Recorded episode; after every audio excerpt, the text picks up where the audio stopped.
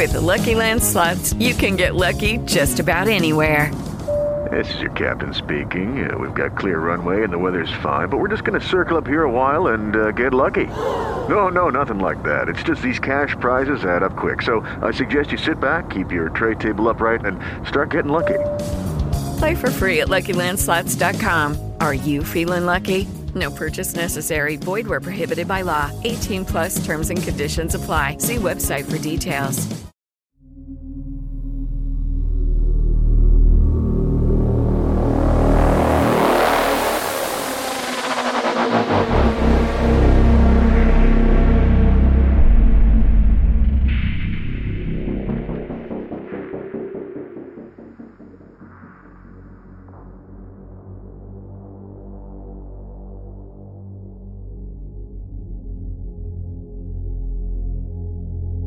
After I retired from the Metropolitan Police back in 1997, I decided to take up some private detective work to pad out my retirement fund.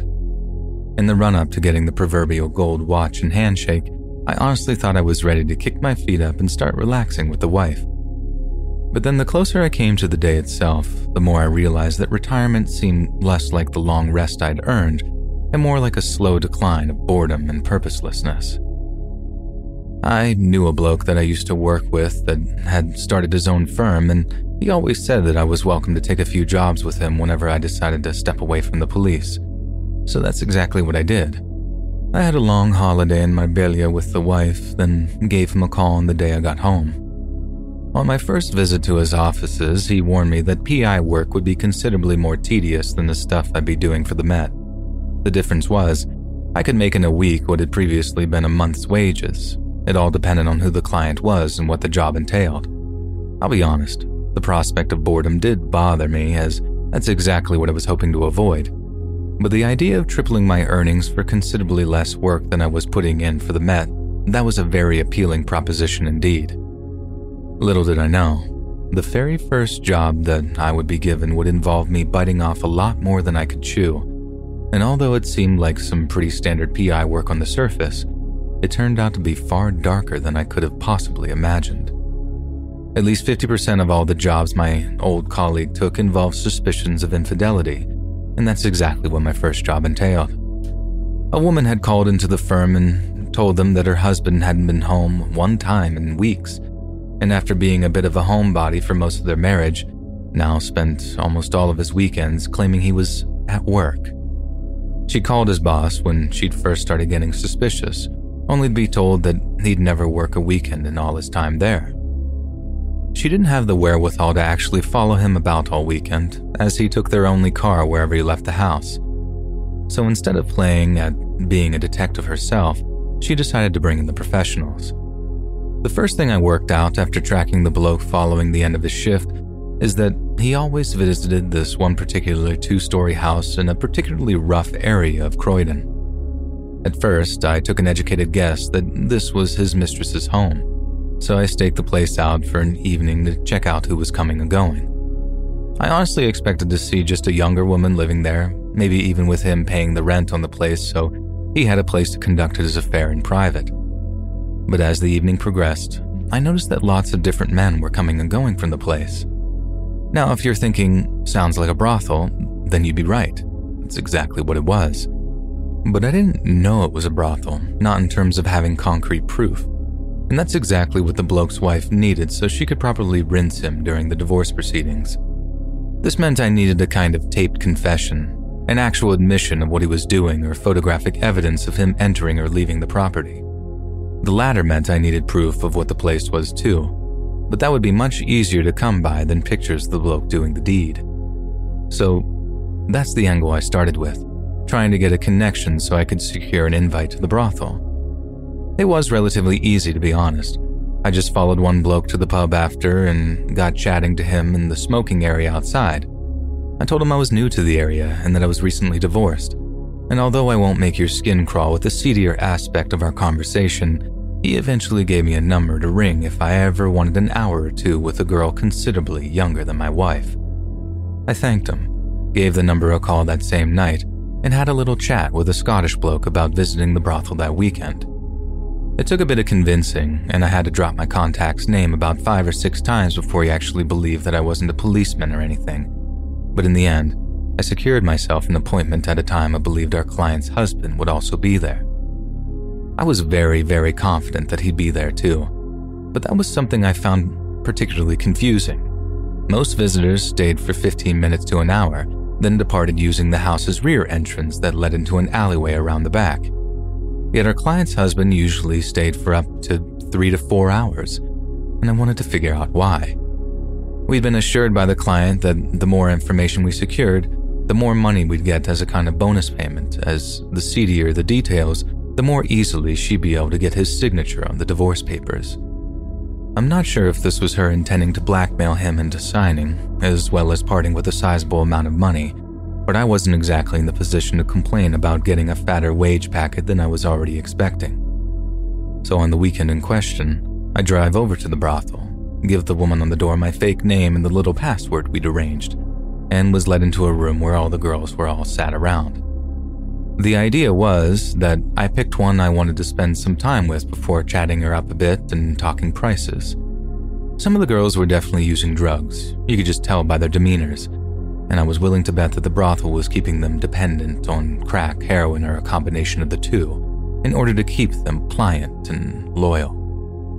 That was just a side note for the initial phase of my arrival, though, as all I was doing was keeping an eye out for our client's husband. The idea was that using the little micro camera I'd fitted into the chest pocket of my jacket, I'd pretend to recognize him from somewhere, approach him, get him on film, then apologize for mistaking him from someone else. My method was to pretend to be horribly indecisive about picking which girl I wanted, so I could spend the maximum amount of time in the one room I was bound to bump into him, which was little reception area that I'd been guided into by the person I assumed was the host. Yet after about 45 minutes of dilly-dallying with the girls, I knew I had to pick one before I started arousing suspicion. The bloke had to be in the building somewhere, as I had already spotted his car parked a few streets over from the brothel. It was just a case of placing myself in a position where I could bump into him and make it look accidental. Eventually, I resigned myself to going upstairs with one of the girls, spending a bit of time with her, then apologizing for my lack of performance and asking if I could visit again sometime when I was feeling a bit more up to it. So, off I go upstairs with one of the girls. But when we get to the second floor landing, who walks across the hallway with one of the girls in his grip but our client's husband? It was so fast that I didn't have the time to put the old mistaken identity part of my plan into action, but I did spot which room he was headed into. All I had to do was think of a reason to go into that room, and bingo, I'd have my footage of him with one of the girls. So then, as I'm on the third floor with my girl of choice, I apologize and tell her that I needed to use the toilet. She hazily gives me some directions for a small toilet that was also on the third floor, but I then used the opportunity to head down onto the second floor so I could accidentally walk into the room my target was so I could get him on film. I mentally prepared myself for seeing something I'd rather not, and if that sounds a bit too squeamish for an ex police officer, just know I always found sleaze to be far more disgusting than any kind of violence or gore. So, like I said, I crept towards the door that I knew my man was in, turned the doorknob, then opened up the door with a rather innocent sounding, Is this the toilet? I knew I'd see something grim. I just didn't think it would be nearly as grim as what I actually saw. Our client's husband wasn't even doing the deed in there, but what he was doing had my jaw tickling the floor all the same. In a chair near the back window was the girl he'd pulled into the room, and I do mean pulled. She's sitting in it with her arm stretched out, while our target was in the process of shooting up a vein with what I can only assume was heroin. He wasn't just visiting the brothel, he bloody well worked at the brothel, and his job obviously involved doing something that I can only describe as pure evil. The girl was obviously too inexperienced a drug user to shoot up herself, so he was doing it for her, acting as an integral part of getting the girls hooked on drugs so they wouldn't just run off somewhere else. I was so shocked that I didn't even give him the I'm so sorry, I thought this was the toilet line. I just stood there for a second, genuinely stunned by what I was looking at. I appreciate that makes me sound a little bit of a wuss, but I've gotten the whole thing so wrong that the reality hit me like a ton of bricks. I didn't even think to lean into the room to get him on camera, so I'm lucky he actually got up and physically pushed me out of the room so I could at least get an image of his face. I didn't even bother going back up to the girl. I had already paid my money and I had my footage. The job was done. And by then, it was just a case of providing the footage to the client. Given that it was my investigation, I had to be there when she was told the news and when she watched the footage herself. When she learned what her husband was actually doing, I think it made her wish that he was just having an affair. She still wanted a divorce, all right, but I think she wanted it a thousand times more than she had before. Knowing your husband is being unfaithful is one thing, but then knowing he's an evil creep who gets young girls addicted to drugs so they can be sold, that's another story entirely, isn't it?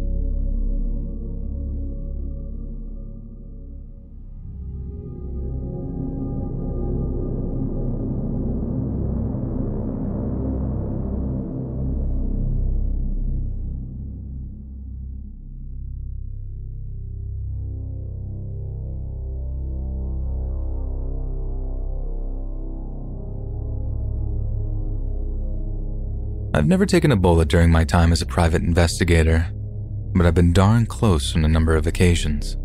This is the story of the time I was probably the closest to getting shot, and I still don't quite know how I managed to keep from getting hit. The job was to track down this junkie kid who dropped off the map on behalf of his parents, who were naturally deeply concerned for him. Sad thing was, they'd just gotten him through rehab, and his reward for kicking his addiction was a brand new car. I think he lasted about three days before he sold the car at a dealership for cash before plunging back into his addiction. Thanks to several interviews with some of his closest friends and a few ex addict associates, I managed to track him down to the East LA home of a person he'd met in rehab, and I knew he was in there because I saw him through the window. I knocked on the door, a guy answers it, and I ask if my missing kid is there. He asks if I'm a cop, and I say no, I'm a PI working for his parents who are extremely worried about him, and he'd do well to tell the kid to come to the door so we could talk before I called his parents.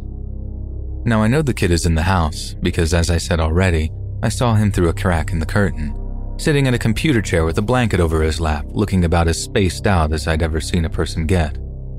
I think the job is pretty much over. But to my surprise, the guy who came to the door said no, he hadn't seen the kid. I just level with him, and as much as I'm polite enough to apologize for snooping, I let him know that I've seen the kid through a crack in the window. I remind the guy that the kid is in a huge danger of overdosing, as well as those who relapse with heroin are, and that he'd be doing a heck of a thing for his karma if he just did the right thing.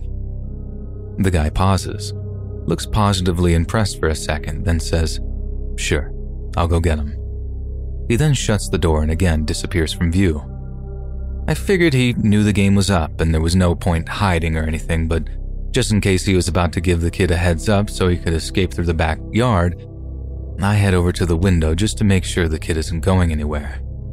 Not only does the kid not move and just carries on staring into space, but the guy doesn't even try to get him to come to the door. You gotta keep in mind, the room has that dimly lit attic ambience to it, so it wasn't like I had the best view of the kid. From all the pictures I'd seen of him of his best and worst, I knew enough to know it was him for sure. Only right at that moment, as I'm looking at him through the window a second time, I realize there's something not quite right about the way he's just kind of staring at the wall. And instead of feeling that sense of smug satisfaction that I've done my job, I started to get majorly worried. So worried, in fact, that as I walked back to the front door to knock on it again, I didn't even stop to think about where the kid's buddy had gone or what he was doing. All that was on my mind was the idea that I hadn't found the kid alive and well as I'd intended to. I'd found a corpse instead.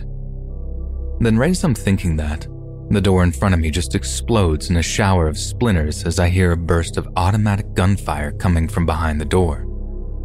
I did exactly as I was trained as a cop. I hit the dirt, pulled out my sidearm, and returned fire through the door at least to try and suppress whoever had just tried to cut me in half. I was so certain that I was hit. I mean, how could I not after so many bullets had ripped through the wood in front of me? If I wasn't hit, it was nothing short of a complete miracle. But after crawling out of the driveway and taking cover behind my car, there wasn't a drop of blood leaking onto the ground. I couldn't believe it. I mean, I actually couldn't believe it. As I was on the line with the 911 dispatcher, I kept expecting to pull my hand back from somewhere under my clothes to find blood all over it, but it just didn't happen. Lucky for me, and because I was able to report a burst of automatic fire, three or four cop cars all arrived on the scene like lightning, and all within just a few minutes of each other. Even luckier, the shooter had run out the back of the house and escaped while he could, opting not to come out of the house and open up on me again. A second burst of whatever he was firing at me, and I don't know if I'd been so lucky. I wasn't entirely lucky though, nor was my timing particularly perfect because when I thought something was off about the kid's face when I looked at him through the glass, it was because he was dead. The kid had indeed OD'd just like his parents feared that he would. It looked like he was scouring the entire city for the best H he could find, and for his sins, he found it. Only instead of just fleeing the scene when his junkie buddies realized they had a corpse on their hands, they went about trying to dispose of it. The kid didn't have a blanket over his lower half because he wanted to stay cozy. He had a blanket on his legs because the person who had just cut them off didn't want to have to look at the stumps. His parents were devastated the whole thing was just so tragic, but as selfish as it sounds, I just still couldn't believe that I hadn't been shot. In the days that followed, when I wasn't just walking around in a dumb stupor, still struggling to compute how lucky I'd been, I was experiencing a kind of elation that usually only comes in powdered form. I don't mean that to sound insensitive, and I understand how horrible it was for the family. I guess I'm just struggling to put into words how a person feels after they go through such an intense, near death experience and after that, I tried to be more selective over which jobs I took. I feel like every person had a little jar of luck that runs dry over time, and I used up an awful lot of that luck with such an incredible near miss. I still think about that kid sometimes, though, and I feel horrible for his family. I wasn't the one that had to tell them that they lost their son, and soon after they thought that they got him home and healthy again. But I can only imagine how painful it was for them to have to hear the bad news.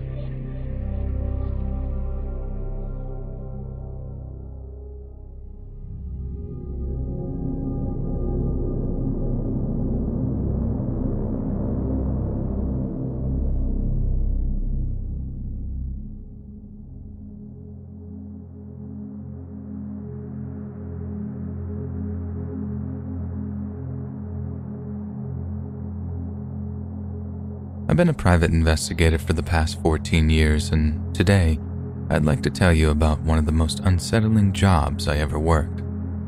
It involves what appeared to be just a tragic case of a sudden and devastating heart attack, something that happens to far too many men around the world every single day.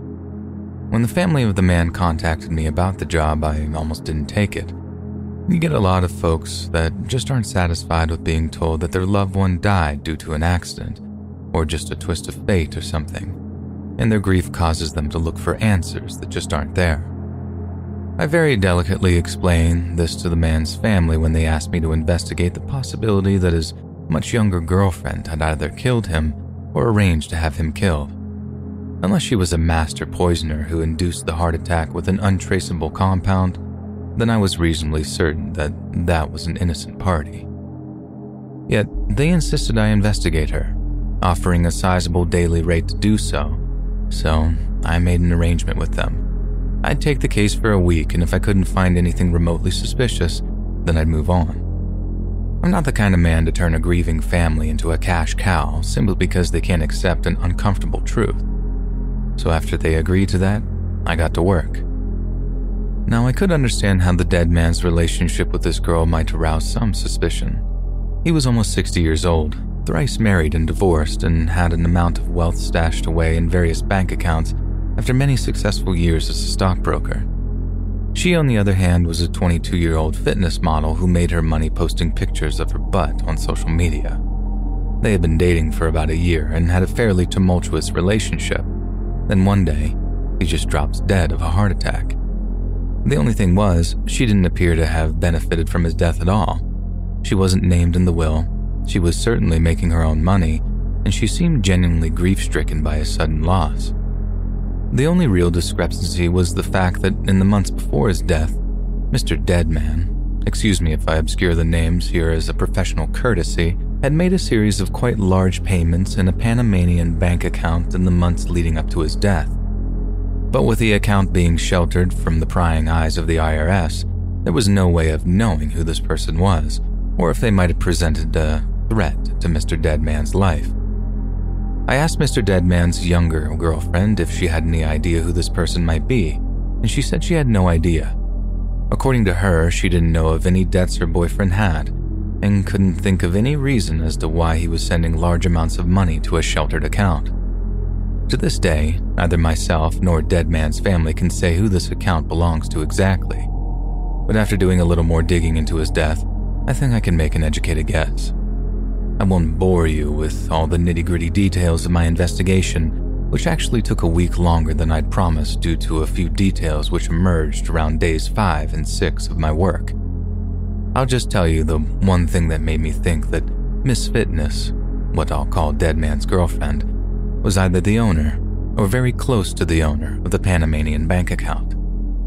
Eventually, I was able to get my hands on a copy of the 911 call which Miss Fitness made on the night of Deadman's fatal heart attack. I was still exploring the possibility of it being some kind of hit, and since Miss Fitness told me that a lot of what happened that night was just a blur due to the overwhelming trauma she experienced, I figured that I'd take a listen to the 911 call to check if there was anything she mentioned to dispatch or EMTs that she either couldn't remember or had compartmentalized due to the trauma. That's when I discovered there was definitely something she wanted to keep quiet regarding the events of that evening.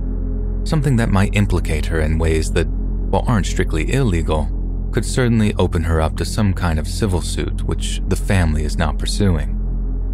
Like I said, Deadman and Miss Fitness had been dating for the better part of a year, and at least 80 to 90% of their rendezvous had been at the downtown apartment he was residing in following a very messy divorce.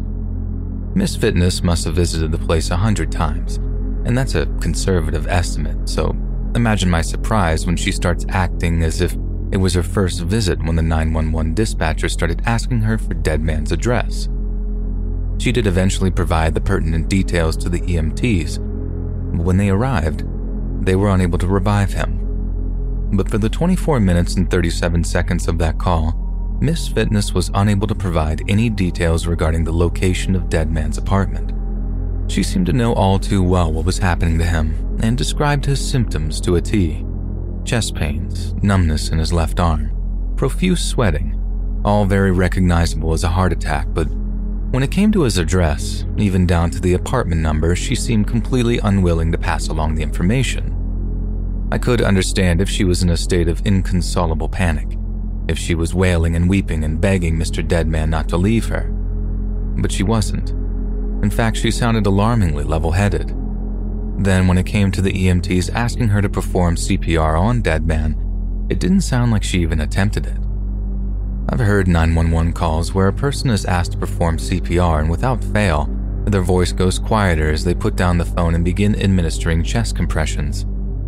Fitness's voice was at the exact same pitch the whole time.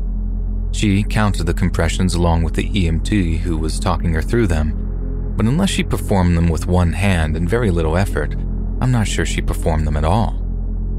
I was able to get a copy of the call via Freedom of Information request, and when I played it for Dead Man's adult children, we came to the same conclusion. Fitness hadn't murdered their father, but what she had done was take advantage of the fact that he had suffered a heart attack and simply let him die. This is what makes me think she's connected to the Panamanian bank account, and Deadman's children agreed that not only was the motivation financial, but Fitness let their father die because he had threatened to take back whatever he had funneled to her. He may have well done this to conceal assets, and although the account might well be in her name, she was never intended a permanent recipient of the money. It's not uncommon for people to conceal their assets prior to divorce proceedings, but few people go to such extreme lengths to do so. From what we could tell, there had to be over a million dollars stashed away in that account, and again, that's a conservative estimate. And when it comes to dollar amounts I've known people to kill for, some have been far less than a million dollars. Since Miss Fitness had no legal obligation to save Dead Man's life, even if the family do manage to prove she acted maliciously, there's no legal recourse for them. However, I'm certainly no expert in civil or financial cases, and there might be grounds to sue for the suspected amount if they can prove the money funneling was done to conceal their father's assets. I'm not saying this case was the scariest or most frightening of my career, as I've certainly dealt with far more seedier and far more violent cases. But what gets me is the betrayal, and imagining the moment where Dead Man realized that one of the people he trusted the most in the world, someone he once trusted with upwards of a million dollars, was just going to let him die. There's no way in God's name she suddenly forgot the address and apartment number of the man she'd been dating for a year, or that she was panicking so bad that she couldn't even check the number on his door. If she was, I'd have heard it in her voice on that 911 call. No. Instead, she was struck by a sudden predatory urge to simply play dumb, all when a man's life was at stake. Men die of heart attacks every single day, all over the world, but I know for a fact that only around 10% of them are actually fatal. With a quick response and right treatment, most men survive them, and they serve as something of a warning to change lifestyle or cut out a certain substance. There's a good chance Dead Man knew that too, especially if a doctor had previously informed him that he was at risk of one. So I don't really want to imagine what it was like for him to go from, I'm gonna be okay, to, this is my last night on Earth, as his little piece of arm candy started to look less like a trophy wife and more like the Grim Reaper in yoga pants.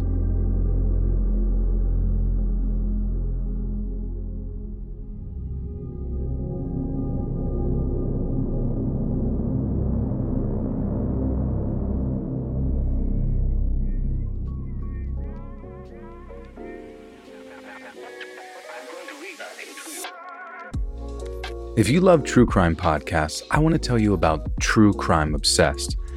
Each week on True Crime Obsessed, hosts Patrick and Gillian tell a fascinating true crime story by recapping a popular documentary based on the case. Their storytelling is detailed and suspenseful, but also entertaining and funny. A listener review put it best by saying, These two strike the perfect balance between humor and thriller. Listening to them, I'm belly laughing while at the same time locking my doors and turning on all the lights. With over 200 million downloads and a thriving community of listeners, True Crime Obsessed has been at the top of the podcast charts for over six years. They have over 30,000 five star reviews on Apple Podcasts, and their live shows sell out theaters all over the US and internationally. If you've never checked them out, now is the time to join their community. So, if you're ever looking for a new true crime obsession, follow True Crime Obsessed wherever you get your podcasts. There are over 300 episodes waiting for you to check out right now, covering everything from serial killers to notorious murders to cases you haven't yet heard about, but you won't be able to forget. That's True Crime Obsessed wherever you're listening right now.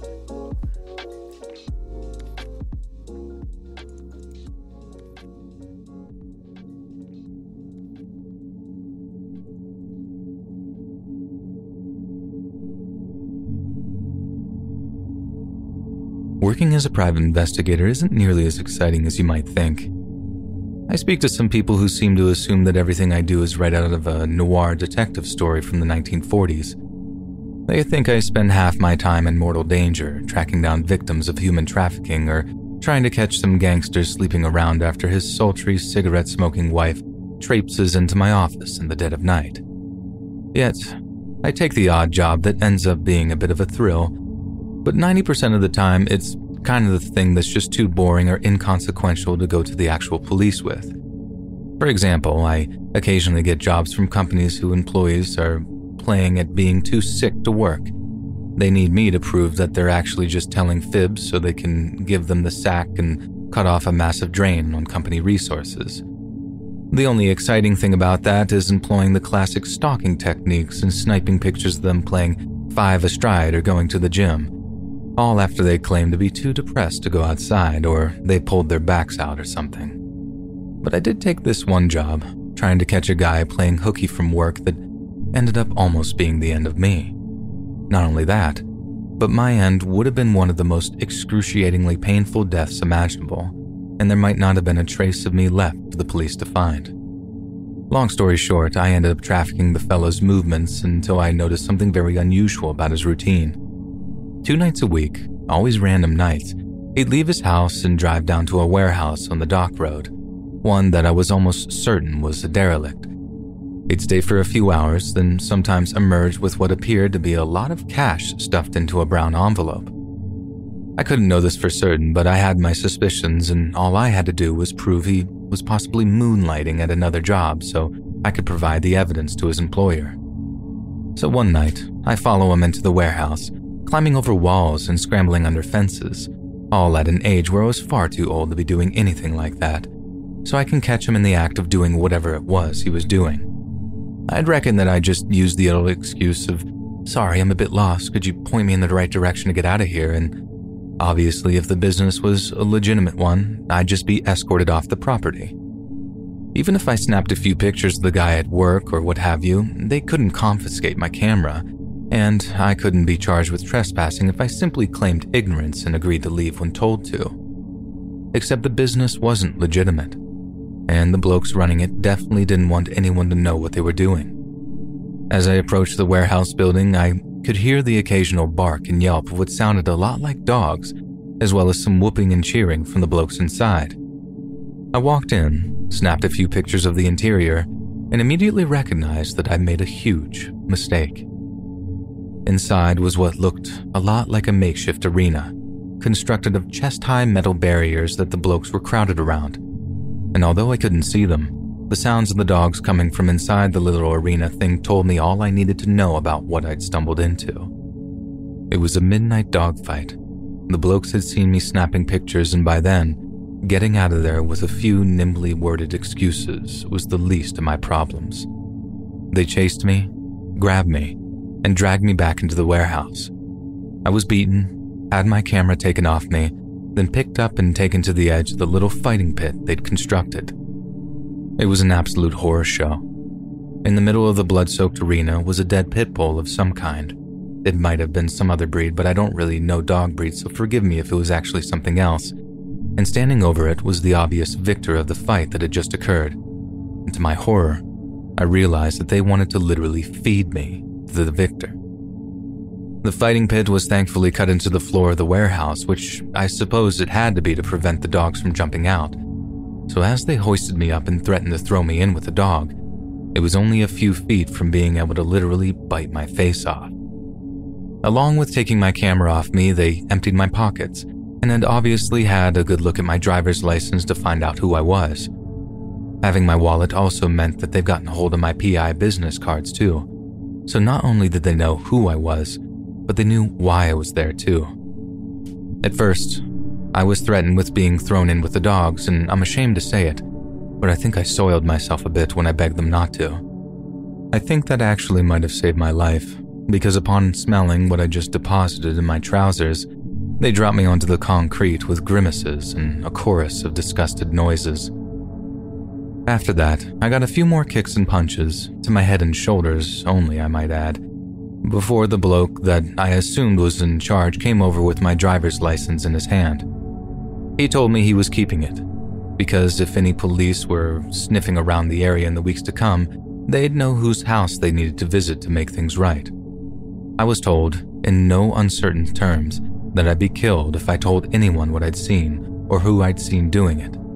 But after that, the most shocking event of the evening occurred.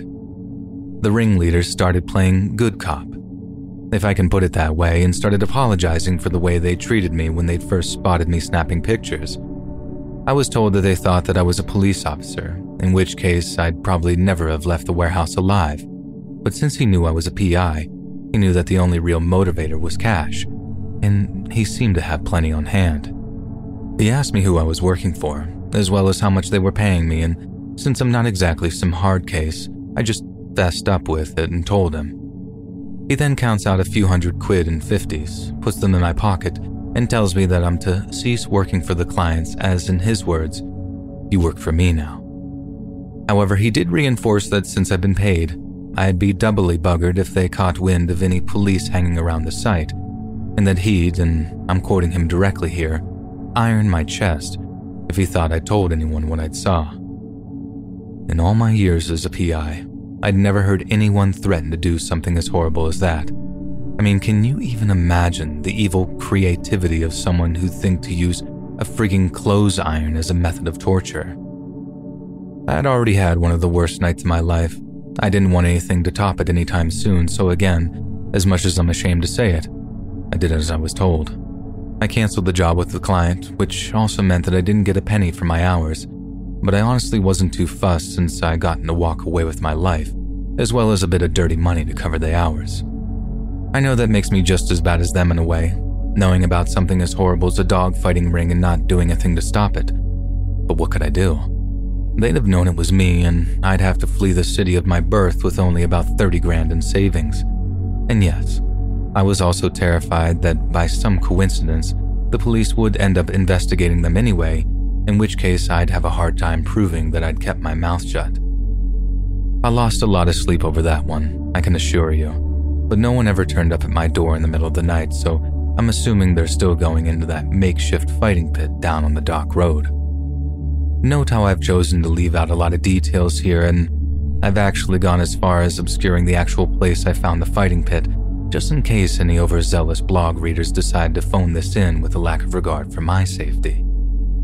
And that's my story of the most terrifying incident of my PI career and it's one I'm in no mind to have repeated anytime soon. I keep myself at arm's length from cases now, at all times, and I don't do anything that might put me in a similar position of danger. I'd say this to anyone wanting to get into PI work too. Money is money, but no amount is worth losing your life for.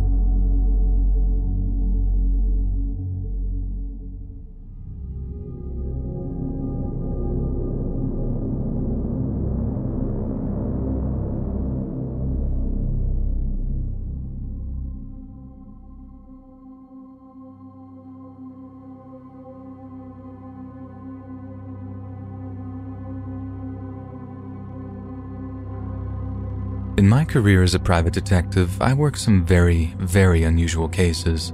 But the one I'm about to share with you today is by far the weirdest and creepiest of them all. From the moment I had the person walk into my office to the moment I presented them with the file containing everything I'd learned, the whole thing was just a trip into madness that got darker and darker until I couldn't believe what I'd been charged with finding, even when it was staring me in the face. The PI firm I worked for hired me as their IT guy, most of the investigation specialized in fieldwork, which is like your standard following of unfaithful wives or husbands, finding missing people, and that kind of thing. The only thing they were lacking when they hired me, though, was someone who knew how to use the internet. I'm not just talking Google searches and social media lookups. I'm talking about breaking into private networks, using Tor browsers, all kinds of hacker related and dark web stuff that the average internet user just isn't familiar with. Anyway, this one morning, I get a text from my boss asking me to come into the office. I hardly ever went into the office as I could do most of my work from home, but my boss said that I had to talk to a client in person and in private, which was part of her conditions for hiring us. So I got into the office, where I'm guided into one of our meeting rooms where this girl is sat with my boss. She's really pretty, strikingly so, so naturally I'm only too happy to sit and talk with her for a while as she goes over the job with me. It seemed like a pretty standard piece of internet sleuthing at first. I had to scour the internet for anything I could find on a person, then present everything I dug up to the client.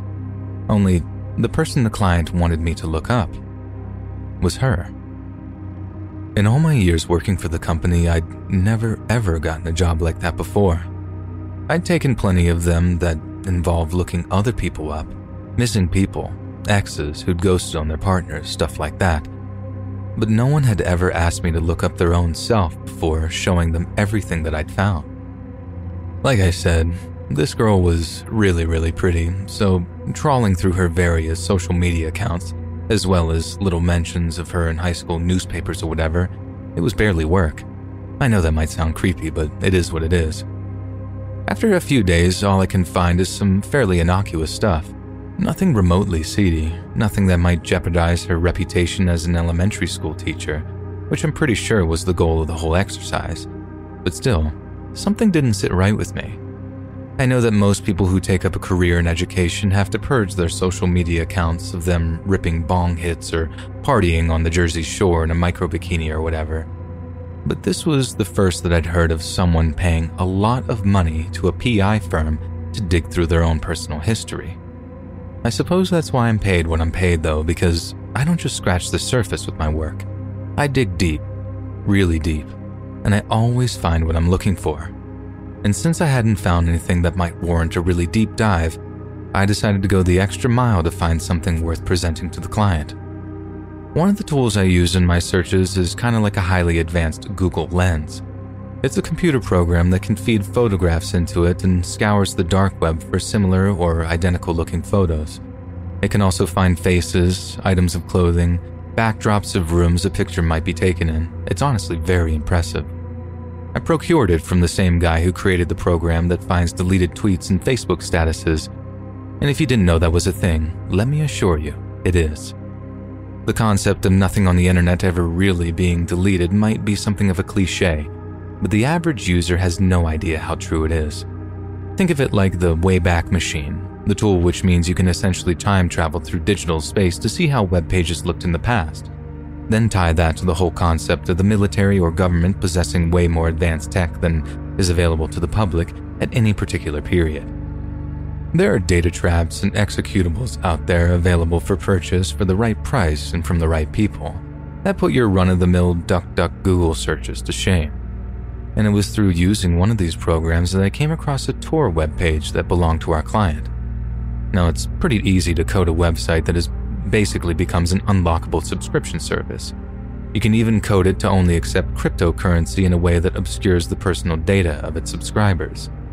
This is the kind of website that belonged to our client, and since I probably bored you enough with the technicalities of this case, I'll get to the juicy stuff, or rather, the stuff that was so creepy it made my skin crawl. One thing you need to know about this girl is that, despite being very pretty, she looked young. I know she was in her mid 20s, but given how short she was, not to mention, and I phrased this delicately, how underdeveloped she looked, I'm not sure she could get into PG 13 movies without someone getting mildly suspicious. I'm not one to pry into medical histories and whatnot, but I'm pretty sure she had some kind of condition, and it meant that although she was most certainly a grown woman, she looked no older than a girl in her early teens. If you haven't guessed where this is going already, Allow me to elaborate while putting things as much in layman's terms as I can. Our client has basically set up an OnlyFans and was lying about her age, doctored ID, and all, so that she could extract payments from those who are physically attracted to those that aren't of age. To put it bluntly, she was scamming creepy older men by pretending she was underage. She wasn't just posing nude either. She had managed to construct an entire persona of a girl no older than 13, one who was living in a very broken home, and one who was ripe for exploitation. I don't even want to recall some of the comments I read on her pictures and videos, and some of the photo shoot setups were nothing short of nauseating. After browsing for a little over five minutes, I realized that this was the thing she wanted us to find. Only, she didn't just want us to find it, she wanted us to know how we'd found it and that wasn't something I was comfortable sharing either with her or with you. I like to keep my tricks firmly up my sleeve, otherwise, I might well be out of a job. I'm very good at what I do, and I'm well aware that it's not so much what's in my head as the tools I use. And since my boss pays me very handsomely to do what I do, I'd have to be a moron to share the names of files, programs, or the sources I used to find them. She wasn't happy with that, as she obviously wanted to keep her page away from the prying eyes of those who didn't wish to patronize it. But since the terms of her contract with us were clearly laid out, and we only had to present with the what and not with the how, she walked away a few grand short, nevertheless. However, before she left, I wanted to make it clear just how much she was playing with fire. Although I was unable to dig into the lives and personas of those who subscribed to her site, which was actually something of a consolation to her. I wanted to warn her that they were undoubtedly some very, very dangerous people. She didn't care for my warnings, however. She was just angry that she'd end up in court if she refused to pay for the information we provided her with. In the end, I got paid, she walked away unhappy, and I moved on to my usual fare of looking up exes, finding secret bank accounts, and everything else my boss pays me to do. But I'd never forgotten that girl, or what she did for money, and I sometimes wonder if it's caught up with her yet, or if she's going to continue enabling some of the most hideously criminal people in our already messed up society.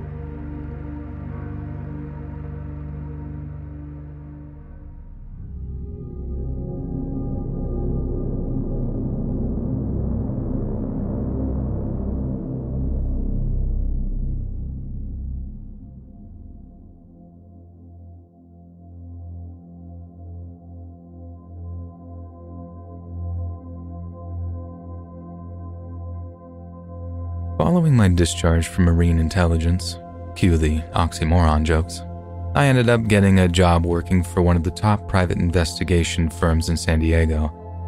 And because of my background in electronics, my usual fare was anything involving bugs, as in hidden surveillance devices, not the creepy crawly kind. Anyway, one day, we get a call from a client who believed that his office was bugged, the office being in a trailer that sat in the backyard of his home.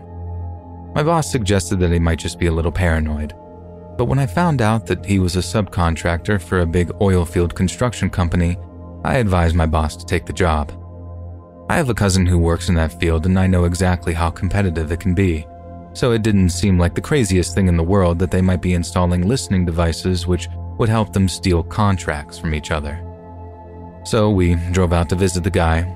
I performed a full electronic sweep, but we found absolutely nothing. There were no devices implanted in his phones, nothing giving off any burst transmissions, nothing to give any reason to believe that he was being monitored in any way. But still, he insisted on a full physical sweep of the trailer, inside and out, telling us how he wasn't crazy and that he was sure that he was being spied on somehow. We actually ended up crawling under the trailer, checking out the whole roof of the trailer, and still found nothing of note. When we just about exhausted our patience, we thanked him for the opportunity, but tell him that we'll be on our way. Then he says something along the lines of, I know it might sound crazy, but just pick up my phone.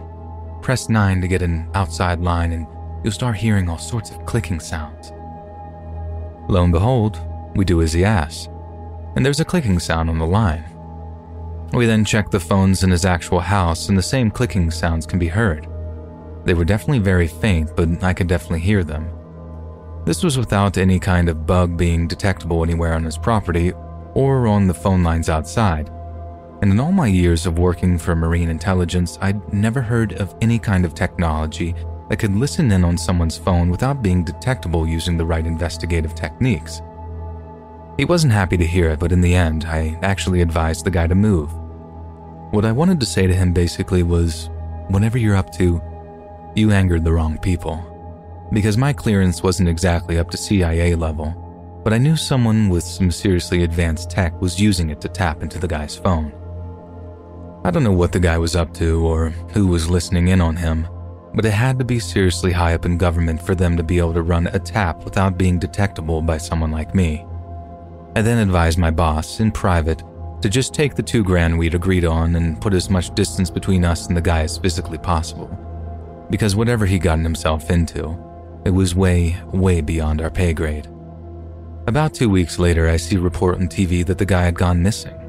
His family had thrown a bunch of money at a newspaper to get the guy's picture in on their pages too, as my boss showed me when we went into work the following day.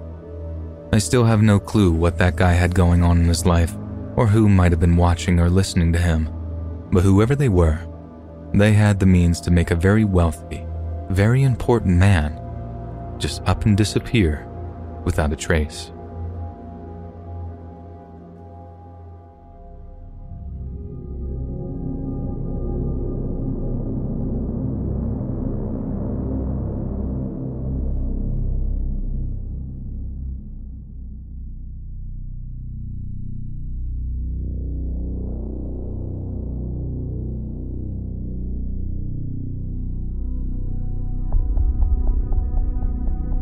Ever since I was a little girl, geology has always been my one true passion.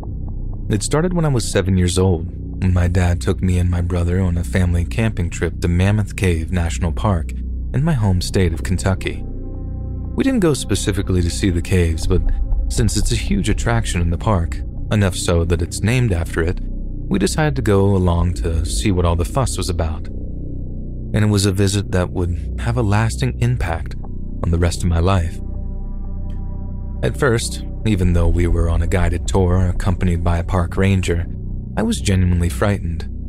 We were walking down into this dark, dingy space, unfit for human habitation, and to seven year old me, it could have been home to any number of terrifying subterranean monsters. And once I realized that we were just as safe below the earth as we were on the surface, and there were no trolls or ogres living down there, the fear mellowed into a tingling excitement that had a profound effect on me. It felt like we were treading into some hallowed, forbidden space, with the stalactites and stalagmites giving the place an otherworldly, alien feel. And from that day forward, I was hooked. I was that kid in high school who waxed lyrical about their collection of geodes, and every single accessory I owned was bejeweled with either rose quartz, azurite, amethyst, or pyrite. God forbid you complimented me on any of them because you'd always get an earful of what kind of stone it was, where it came from, or how it was formed. Naturally, I had my heart set on getting a degree in geology before I'd even entered into high school, and a few blissful years of immersing myself in my favorite subject, I decided I didn't want to leave.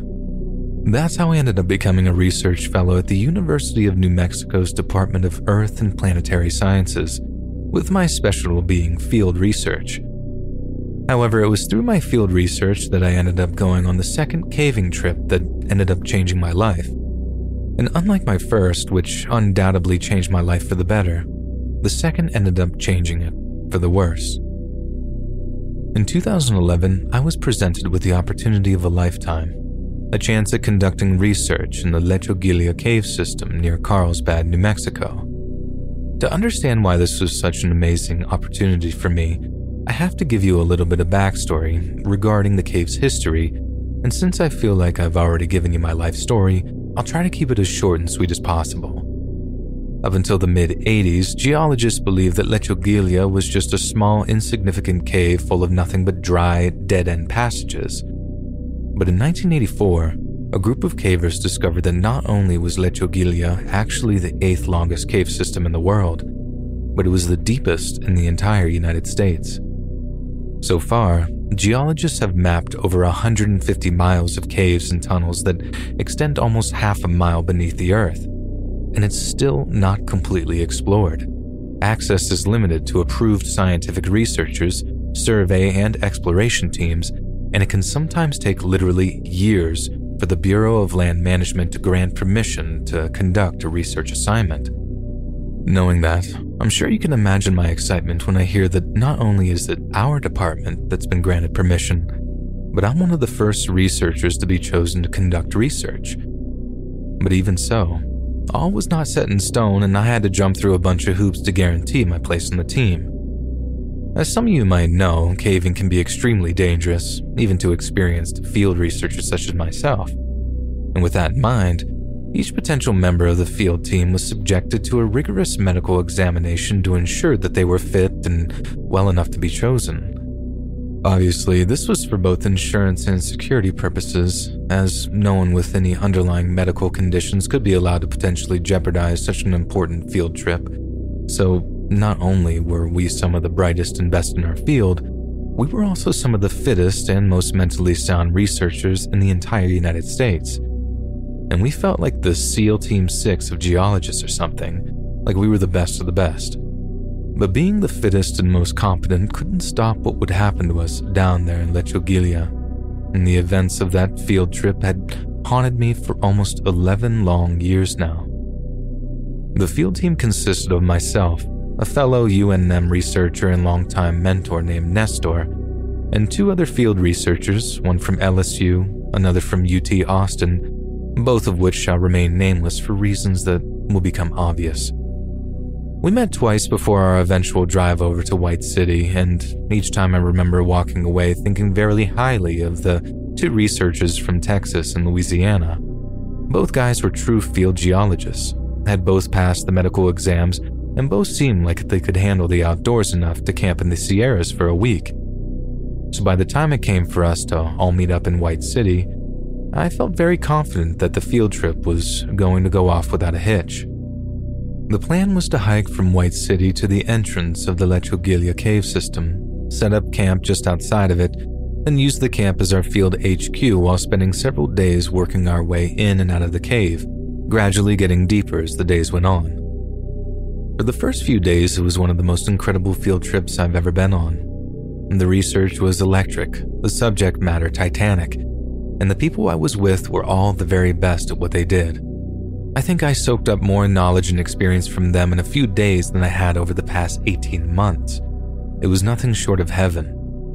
Until the fourth day, when it all became a living nightmare. I should explain that on the third day, our colleague from LSU went back into the caves after the day's work was done. We were all absolutely exhausted from the day's caving, but for some reason, the guy from LSU wanted to head back into Lechuguilla to head a little deeper into the tunnel that we hadn't explored yet. Generally speaking, solo caving is extremely frowned upon. It's seen as irresponsible and overly dangerous, as if you get stuck or trapped somewhere, there's no one to help you or report that you're missing. But since this guy was easily one of the most experienced cavers any of us had ever worked with, we figured he'd have the sense not to get himself into any dangerous situations. So, off he went, down into the caves to do a little extra research. He'd said that it'd be two hours at the most and that he'd be back well before sundown. But those two hours came and went without any word from him. Like I said, he was very experienced, but after two hours became three, and almost four, we started getting pretty worried about him and right before we were gearing up to head down into the cave after him, he suddenly reappeared, looking extremely pale. We asked if everything was okay, expecting to hear some story about a close call in a tunnel, something of that nature. But to our surprise, he told us that he was fine, and that he'd found something after exploring one of the caves that was very pertinent to our research. When we asked him what it was, and if he'd taken any pictures or video, he shook his head saying if he knew he was going to run into it, he'd have brought a camera. We asked him again what it was that he'd seen, and after struggling to find the words, all he'd tell us was, You guys gotta see this to believe it. For the final few hours that we were awake, we pressed him on exactly what it was, and the more he refused to put it into words, the more I found a deep suspicion growing inside of me. From my perspective, the idea that an experienced geologist and caver was simply incapable of describing what he saw is nothing short of impossible. And at the time, there was only one explanation for his behavior. He wanted to guard what he'd seen so he could gain personal prestige from the find. But there was also something very unsettling about his behavior, and that was how frightened he seemed to be as a result of his discovery. It was like he didn't want to show us because he was afraid of what might happen, but at the time, I simply dismissed this as a kind of selfish, greedy glory seeking. But how wrong I was. That night, I woke up to the sound of a struggle in the tent that the LSU and the UT Austin researchers were sharing. At first, it just sounded like they were engaged in heated but hushed argument of some kind. But seconds later, I heard a yelp of what sounded like pain. I quickly woke Nestor from his sleep and told him what I was hearing and when he heard some horrific sort of wheezing sound, he ran out of our tent and over to the other. When he pulled open the flap, he saw the LSU researcher strangling the guy from UT Austin with his bare hands. It took all our strength to separate them, but by then, it was far too late. The UT researcher has since suffered irreparable brain damage as a result of oxygen starvation and it's more likely that he'll never walk or eat unassisted for the remainder of his life. The LSU researcher was impossible to restrain, even once we pulled him off the other researcher. We tried everything we could to restrain him, but in the end, Nestor was left with a split lip and my nose was completely shattered after he'd slammed his forehead into my face. After he broke from our grip, we're almost certain that he ran back into the cave without any food water, or protective clothing. And that is the last time we ever saw him. We were in no rush to pursue him. After all, we didn't think that he could just up and disappear in there. Even if all the tunnels are unexplored, there's still a limited amount of space where a person might try to hide themselves. Our focus was getting the UT Austin researcher the medical attention he needed, but even so, we just couldn't get him to a hospital in time. As for the LSU researcher, his body was never recovered. At least, I'm assuming they were looking for a body, as there's no way that a person could survive down there for long, not without ample supplies of food and water, neither of which he took with him when he ran off into the night. To this day, we don't know what he saw down there, or what happened in the run up to him strangling our colleague from UT Austin. The cops interviewed him when he woke up from the coma, but using some of the most advanced communication devices available, none of what he communicated made any sense. What happened that night has haunted me for years, but mainly because it remains an almost complete mystery. There's only one thing I'm certain of, though, and that's whatever caused the violent outburst, it was caused by something the LSU researcher had seen down in the Lechuguilla cave system. And whatever it was, despite all my collegiate curiosity, I sincerely hope it stays buried forever.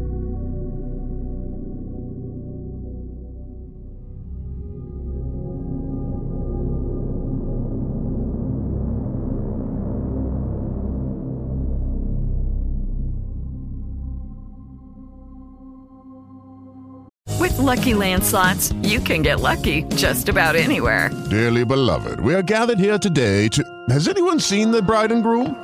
Sorry, sorry, we're here. We were getting lucky in the limo and we lost track of time. No, Lucky Land Casino, with cash prizes that add up quicker than a guest registry. In that case, I pronounce you lucky. Play for free at LuckyLandSlots.com. Daily bonuses are waiting. No purchase necessary. Void where prohibited by law. 18 plus. Terms and conditions apply. See website for details. Lucky Land Casino asking people, "What's the weirdest place you've gotten lucky?" Lucky? In line at the deli, I guess. Aha, in my dentist's office. More than once, actually. Do I have to say? Yes, you do. In the car before my kids' PTA meeting. Really? Yes. Excuse me, what's the weirdest place you've gotten lucky? I never win and tell. Well, there you have it. You can get lucky anywhere playing at LuckyLandSlots.com. Play for free right now. Are you feeling lucky? No purchase necessary. Void where prohibited by law. 18 plus. Terms and conditions apply. See website for details.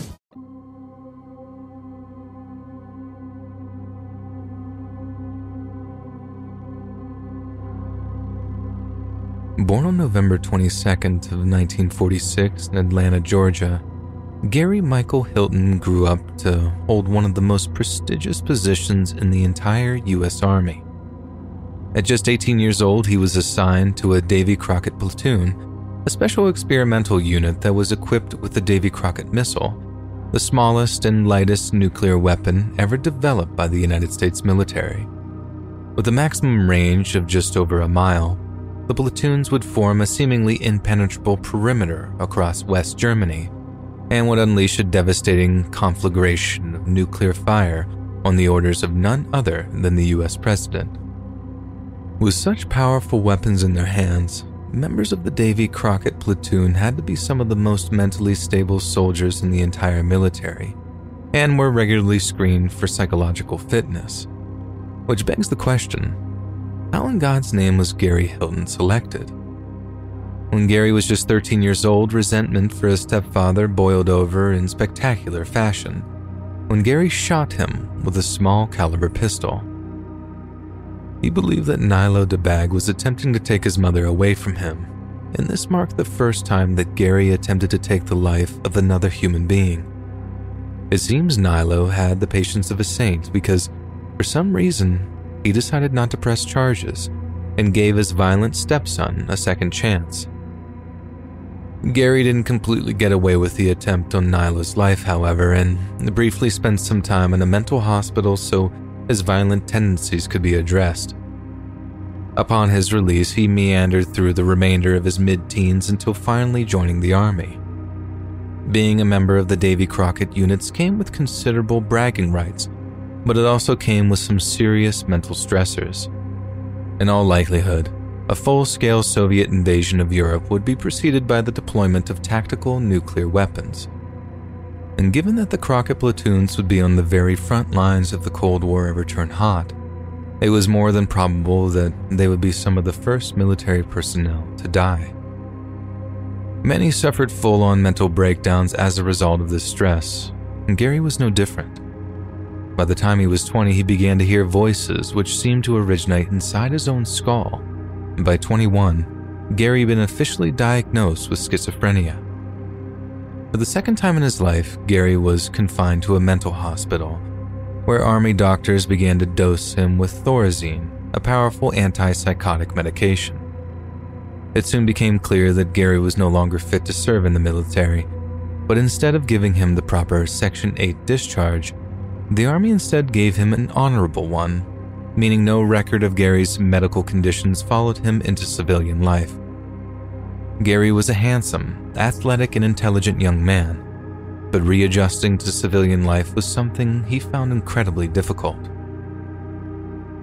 It was hard for him to build or maintain personal relationships, and holding down a job was almost impossible. As a result, Gary moved around the southern states for the better part of 20 years, and after a series of failed marriages, he moved back to Atlanta at the age of 54 and found work as a roofer. To say that Gary was dissatisfied with life would be an understatement. But to alleviate the stress and melancholy of the daily grind, he took solace in his love for the outdoors. He'd often hit the road in his Dodge Astro with his dog Dandy in tow and head up into North Carolina specifically to the Pisgah National Forest just outside of Asheville. It was there, in 2007, that Gary first encountered two senior citizens by the name of Irene and John Bryant. And it was there, among the ancient old growth oaks of the Appalachian wilderness, that Gary decided to kill them. Shortly after the Bryants went hiking on October 20th of 2007, they seemed to drop off the face of the earth. In late October, someone used the couple's ATM card at a bank more than 75 miles away, which initially threw investigators off the scene. However, Irene's bloated corpse was discovered three weeks later on November 9th, with her skull being fractured in multiple places.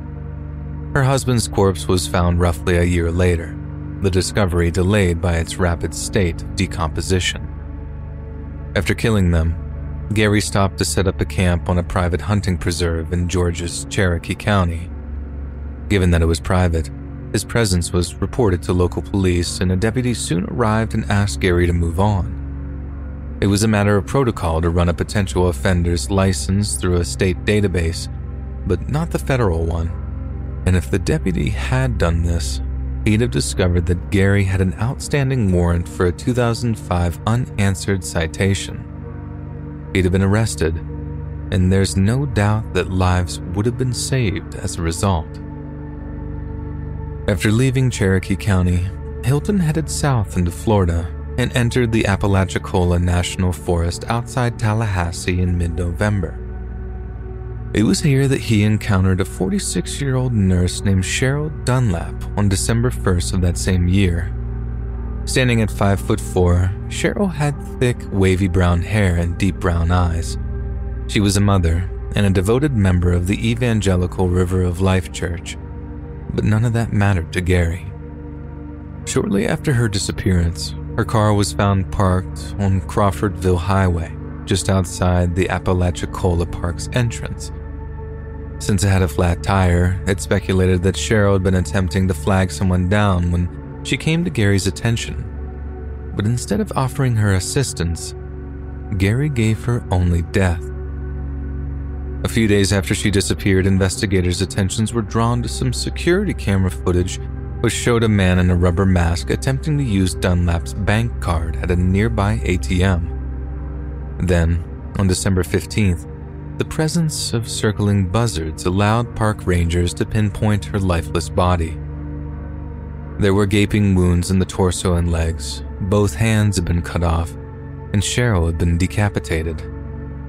Gary was back in Georgia in time for New Year's Day when he and his dog set out for a hike on the aptly named Blood Mountain outside of Atlanta.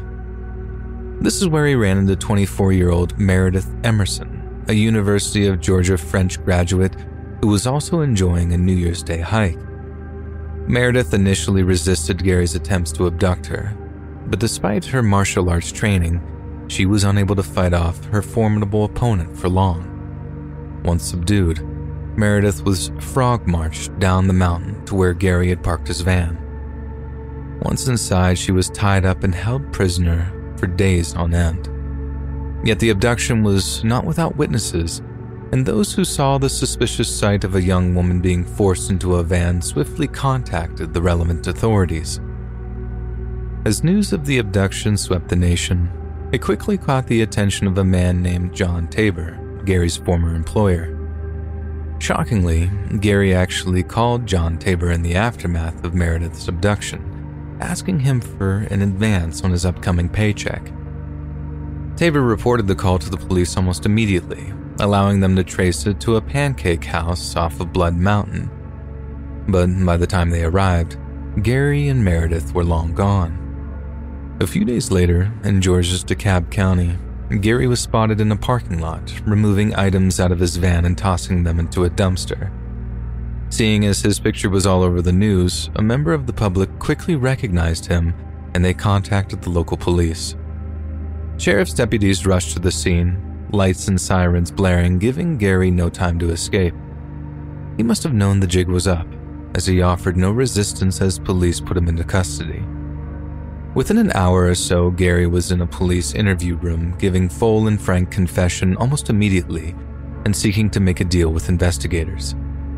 In exchange for his confession, as well as leading police to Meredith's body, Gary would swap the death penalty for life in prison without the possibility of parole.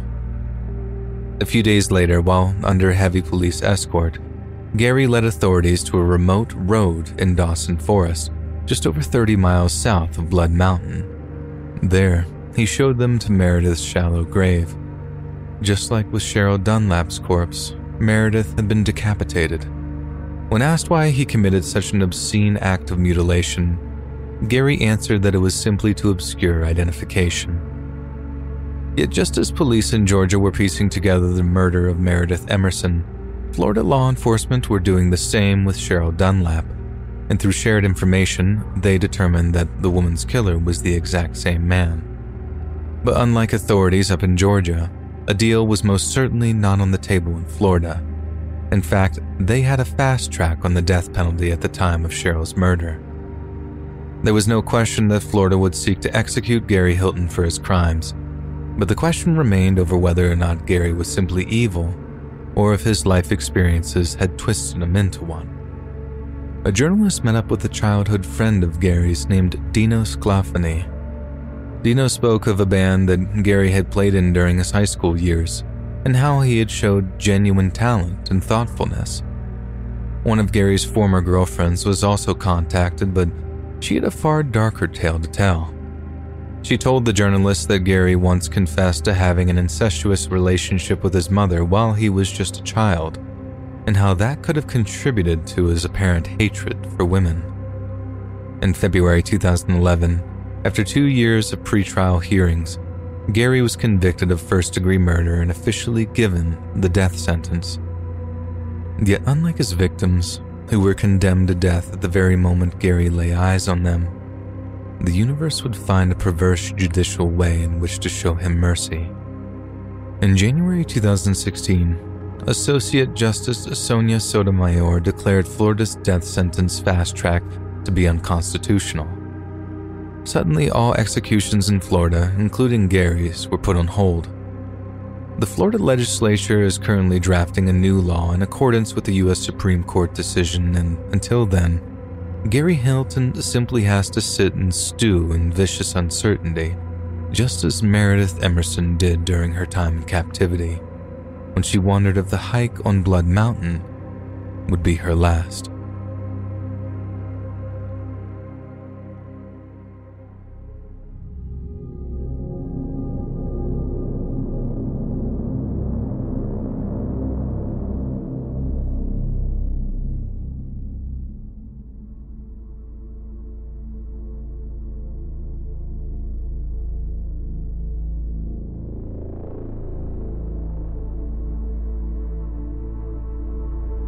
Longtime listener from Wales in the UK here, and honestly, I actually hope I'd never have to have a reason to write you. For a long time, I haven't, and I suppose that was only a good thing. But that all changed this past week when I took my dog, Arth, on a hike in Carn Ingli, here in my native Pembrokeshire. Because I'm a nurse, I work very odd hours, so I don't get to spend enough quality time with him as I'd like. So whenever I get the chance, I drive up to Carn Ingli to go on what I like to call a mega walk, which is basically just a hike. Just a bit of explanation. Carn Ingli is one of the more dominant summits of the Preseli Hills, and is well known for its Iron Age fort. Also, local folklore has it that a local saint used to climb Carn Ingli to commune with angels. It makes sense that someone would climb the hill for a bit of peace and quiet, but some people used to claim that the saint used to literally talk to the spirits up there, as it is a place where the barriers between our world and the hereafter are at their thinnest. I used to think that was a load of dwli, which is a Welsh word for nonsense, and that there was nothing remotely spooky or dangerous about the place. But after mine and Arth's hike last Monday, I'm not so sure anymore. So last Monday, after working a 14 hour shift, I got home from work at about noon. I had a few hours sleep, then my mom drove over with Arth as she'd been looking after him for the weekend. I'd missed him so much, but my crazy shift pattern meant that keeping him at home would have been downright neglectful. So, as exhausted as I was, I was just dying to get some quality time in with him. He was so excited to see me, too, like he was yapping and almost doing backflips in the boot of my mom's car when I met them in the driveway. So that sight alone was the equivalent of about 20 cups of coffee for me. After that, me and my mom had a chin wag over a cup of tea, then I had Arth hop into my car and we drove the 40 minutes or so up to Carn Ingli. It was about half seven by the time we got there, but the sun had been setting at about half nine in the evening over the past few weeks, so I knew we had a few hours of daylight left before we'd have to start walking back to the car. Plus, because you get a really nice look at the Irish Sea to the west, the sunsets are nothing short of amazing up in Carn Ingli. The sky gets all pink and orange at first, then the sky fades to a baby blue, then to a navy blue, before getting darker and darker until it's night. So maybe that's the reason I decided to spend a little too long up there when we should have been heading back. There was no danger of us getting lost either, as I must have walked the trails back to the car park at least a dozen times during the daytime, so between my knowledge of the area and the torch on my phone, I knew that we'd get back to the car safe and soundly. But then, about halfway back to the car, Arth starts barking at something on the other side of a hedge. Arth barks at pretty much everything, and every time he does, I just put his lead on him to make sure that he doesn't go chasing it. Could be a squirrel, could be a rabbit or a cat or even another dog, but it usually results in a few barks, and then Arth starts to calm down again. I couldn't see what it was that he was barking at, but they just didn't die down after a few seconds. They actually got more and more intense and loud. It got to the point where Arth was pulling on the lead so hard that he was choking himself, trying to get to whatever was on the other side of the hedge so he could attack it or what have you. I got a bit worried that he ended up breaking the lead. He was honestly pulling that hard on it, but then out of nowhere, he stops pulling and actually darts behind me, like he was the one who needed protection. Arth isn't afraid of anything, so the fact that he suddenly started acting like that was very, very unsettling to me. I started asking him what was wrong, kneeling down and trying to comfort him. I mean, I was so confused as to why he was acting that way that I actually thought that he might have stood on something sharp that was concealed in the grass or something. That maybe some teenagers had been drinking on the footpath and smashed a glass bottle. It wasn't completely dark yet, so I started to check his paws to see if there was blood on any of them or if he'd yelp if I tried to touch them. But he didn't. He just kept lying there whining. Then, when I was checking his back paws, I noticed that he was actually weeing on himself. Not cocking a leg like he normally would, just weeing on the ground as he was laying there, with his wee soaking into his fur. I've never seen him act like that before, ever, and I've had him for almost four years at the time of writing this. Something was absolutely scaring the life out of him, Something he could smell or hear, but something I definitely couldn't see. And that's when it occurred to me that if it was scaring him, then it definitely should have been scaring me. There was no rustling bushes, no growls or anything coming from the other side of the hedge, but there honestly didn't need to be for me to be bloody certain that I wanted to get away from there. So we did, and as soon as I gave Arth's lead a tug to let him know that it was time to leave, he just about bolted back in the direction of my car, dragging on the lead the whole way. I ended up jogging just to keep up with him and so the lead wouldn't choke him so much. The noises he was making were so distressing, these horrible wheezing noises like he didn't care if he passed out from the choking, just as long as he could get to a safe distance from whatever had scared him so much. By the time we got back to the car, I think I'd run about a mile and a half nonstop, more than I'd ever run since I did cross country in school, and I was honestly ready to throw up. Arthur was scratching at the door of my car, begging to get in so we could get out of there, and believe me, I was in no mood to hang around.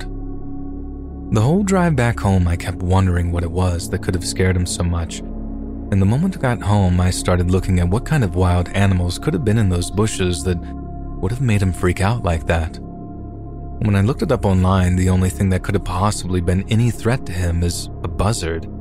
We don't get any wildcats or anything like that around here, but then what in God's name could have a buzzard been doing sitting in a bush?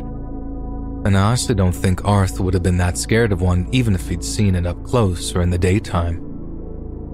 I'm still shaken up about the whole thing a week later, and I thought writing all this down to send to you might help me A. work out what was happening, and B. help me to calm down about it, but it doesn't seem to have done any good on either point. The only thing I'm certain of is that I don't want to go around Carn Ingli anytime soon, especially not after dark. I'm not saying that it was some weird monster or anything remotely supernatural, but whatever was happening, it scared my poor Arth enough to make him completely freak out, which I feel is a pretty good indicator that we were definitely in some kind of danger. But that's what makes me unable to get it off my mind, and what keeps me going back to Google to look what could have happened.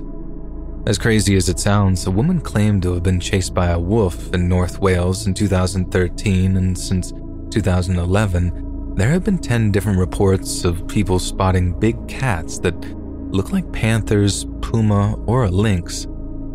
An article from this year says that there have been puma sightings in Wales as recently as January, and that people have been hearing roars at night when taking their dogs for walks. I'm convinced I had a close encounter with that exact same type of big cat. There's literally no other logical explanation for it. I know what people say about Carn Ingli, how weird things happen there all the time, but I'm not naive enough to believe that it was anything supernatural when there's actual photos of some giant black puma thing roaming around. Just Google big cats of Wales, and it's the first thing that comes up. So, how close was I to getting attacked that night? And if I did get ambushed by some hungry puma, I don't think Arth would have been in any position to defend me. If you ask me, Someone needs to do something about it before someone gets hurt, and the fact that people are dismissing the whole thing as just silly rumors is literally going to get someone hurt or get their pet killed.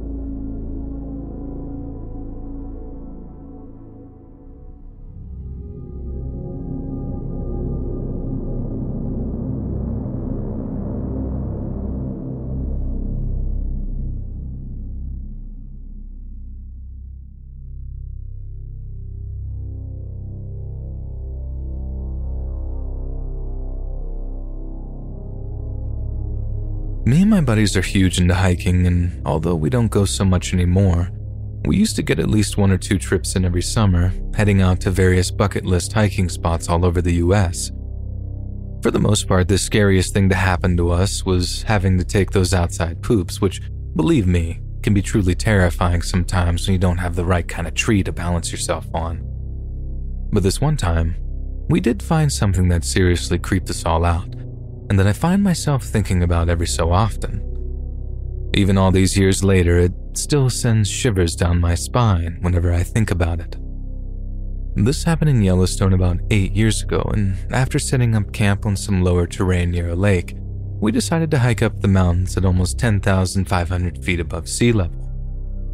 The views were incredible, but when we were up there, one of my buddies calls out to come look at something he'd found, and when we do, we see that he's found the horse skull.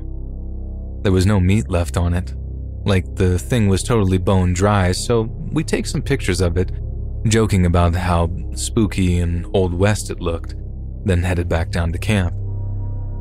We get back to camp, and we're all sweaty, so we decided to head down to the lake to take a dip so we could get clean.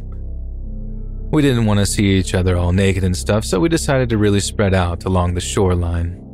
It was all ridgy and was dotted with the trees, so if we spread out far enough, we all could get a little privacy so we could strip down and actually get washed properly without worrying about each other seeing our junk. You know how that goes. Then, no sooner had I actually gotten down to my undies, I hear one of the guys shouting, like, You gotta come see this. We all put our books down, and even though some of us were in nothing but our underwear, we all went to check out what one of us had found. I remember having to climb up this little ridge so I could get to where he was calling from, but when I did, the thing was big enough that I didn't have to walk any further to see what he had seen. It was a horse, a dead one, and it was missing its head.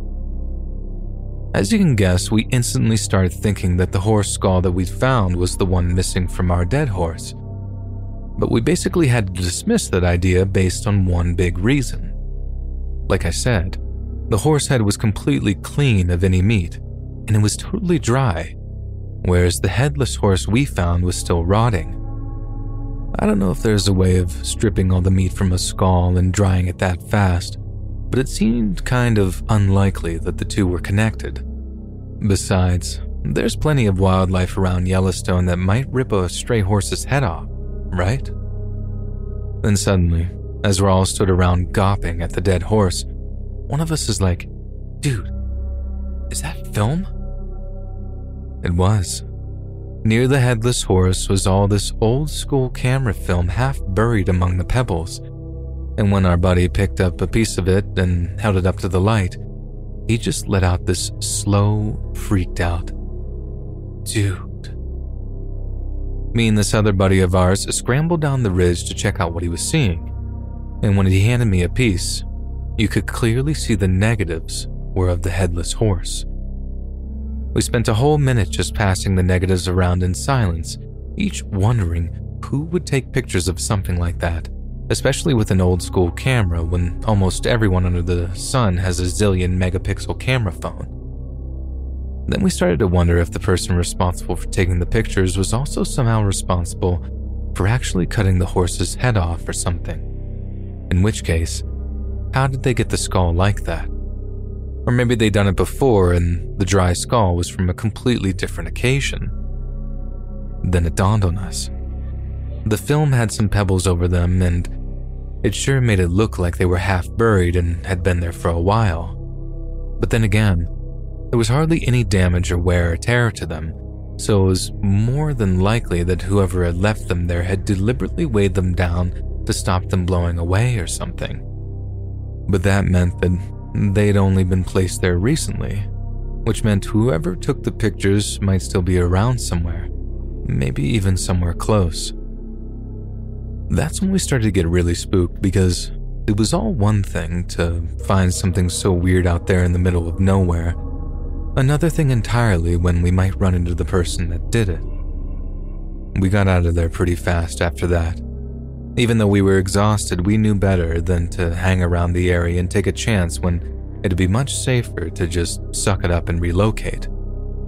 I don't think that I've been able to sleep knowing some kind of monster was even within a few miles of us.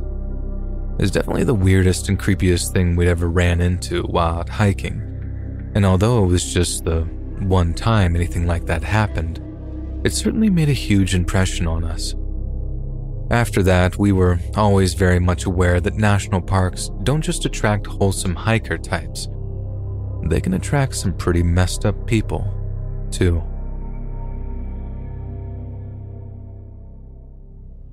With Lucky Land slots, you can get lucky just about anywhere. Dearly beloved, we are gathered here today to. Has anyone seen the bride and groom? Sorry, sorry, we're here. We were getting lucky in the limo and we lost track of time. No, Lucky Land Casino, with cash prizes that add up quicker than a guest registry. In that case, I pronounce you lucky. Play for free at LuckyLandSlots.com. Daily bonuses are waiting. No purchase necessary. Void where prohibited by law. 18 plus. Terms and conditions apply. See website for details. With the Lucky Land Slots, you can get lucky just about anywhere. This is your captain speaking. Uh, we've got clear runway and the weather's fine, but we're just going to circle up here a while and uh, get lucky. No, no, nothing like that. It's just these cash prizes add up quick. So I suggest you sit back, keep your tray table upright, and start getting lucky. Play for free at LuckyLandSlots.com. Are you feeling lucky? No purchase necessary. Void where prohibited by law. 18 plus terms and conditions apply. See website for details.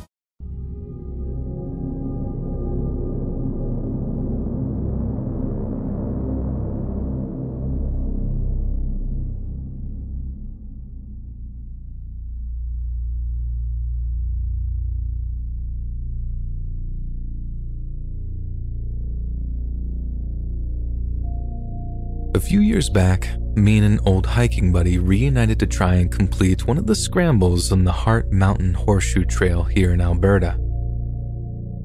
It had been a while since we'd been out together, and sadly, we found we weren't nearly as fit as we used to be.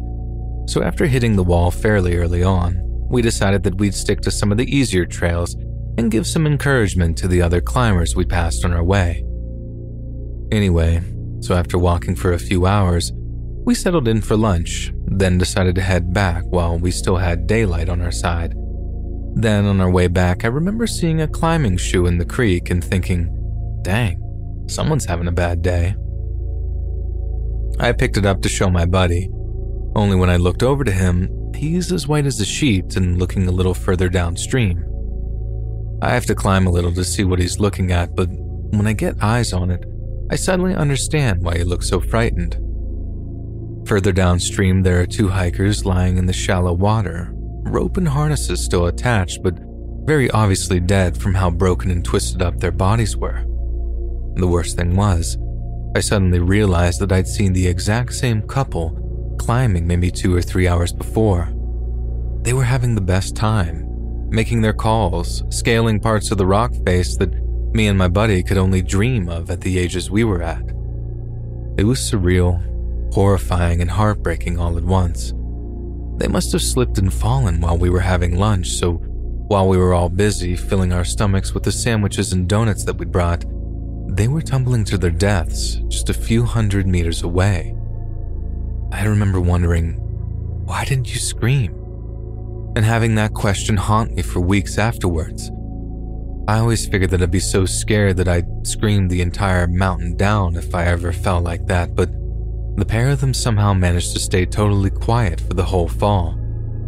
Maybe they hit their heads early on the way down and were unconscious or something, but I don't know. Another part of me thinks that it was just acceptance or something, or pride that made them shove their fear down so they could die with dignity. Then, right as I'm totally absorbed by the horror of what I was looking at, I see this young family heading up the trail behind us. I rushed up onto the path and try to compose myself as I approach, greeting them warmly before asking if I can talk to them for a moment. They seem a little confused, and the kids are asking, Who's that, Mommy? But I managed to give the dad a look which told them something was horribly wrong without freaking the kids out too much. I then invite the guy to walk up the trail with me while he has the good sense to keep his wife and kids back in safety, ignorance, then, as soon as he sees the bodies, he tells me he'll make a stop at the ranger's cabin on the way down to let them know what's happened, while me and my buddy stayed with the bodies to guide the rangers and when they showed up. The dad I ran into must have jogged down the mountain as quickly as he could because I heard the sound of an ATV getting louder and louder within a matter of minutes. The ranger had a radio and whatnot, way more powerful than any of our phones, which were basically no good at the altitude we were at. And with that, he was able to call on the relevant authorities before telling us that we were free to leave and thanking us for our time. I sometimes wonder if there was ever a chance of saving them. That maybe if we had been in a certain spot at a certain time, we might have been able to at least stop some bleeding or call in help in time to actually save their lives.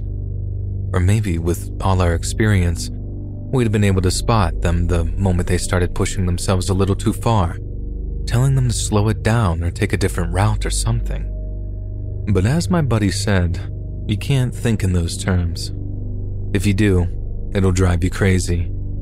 And I already felt on the verge of a nervous breakdown after seeing the condition their poor bodies were in. After that, we took another long break from hiking, and when we finally got back to it last year, after a lot of the restrictions were relaxed, we certainly didn't go back to Heart Mountain. Way too many bad memories there to go back anytime soon.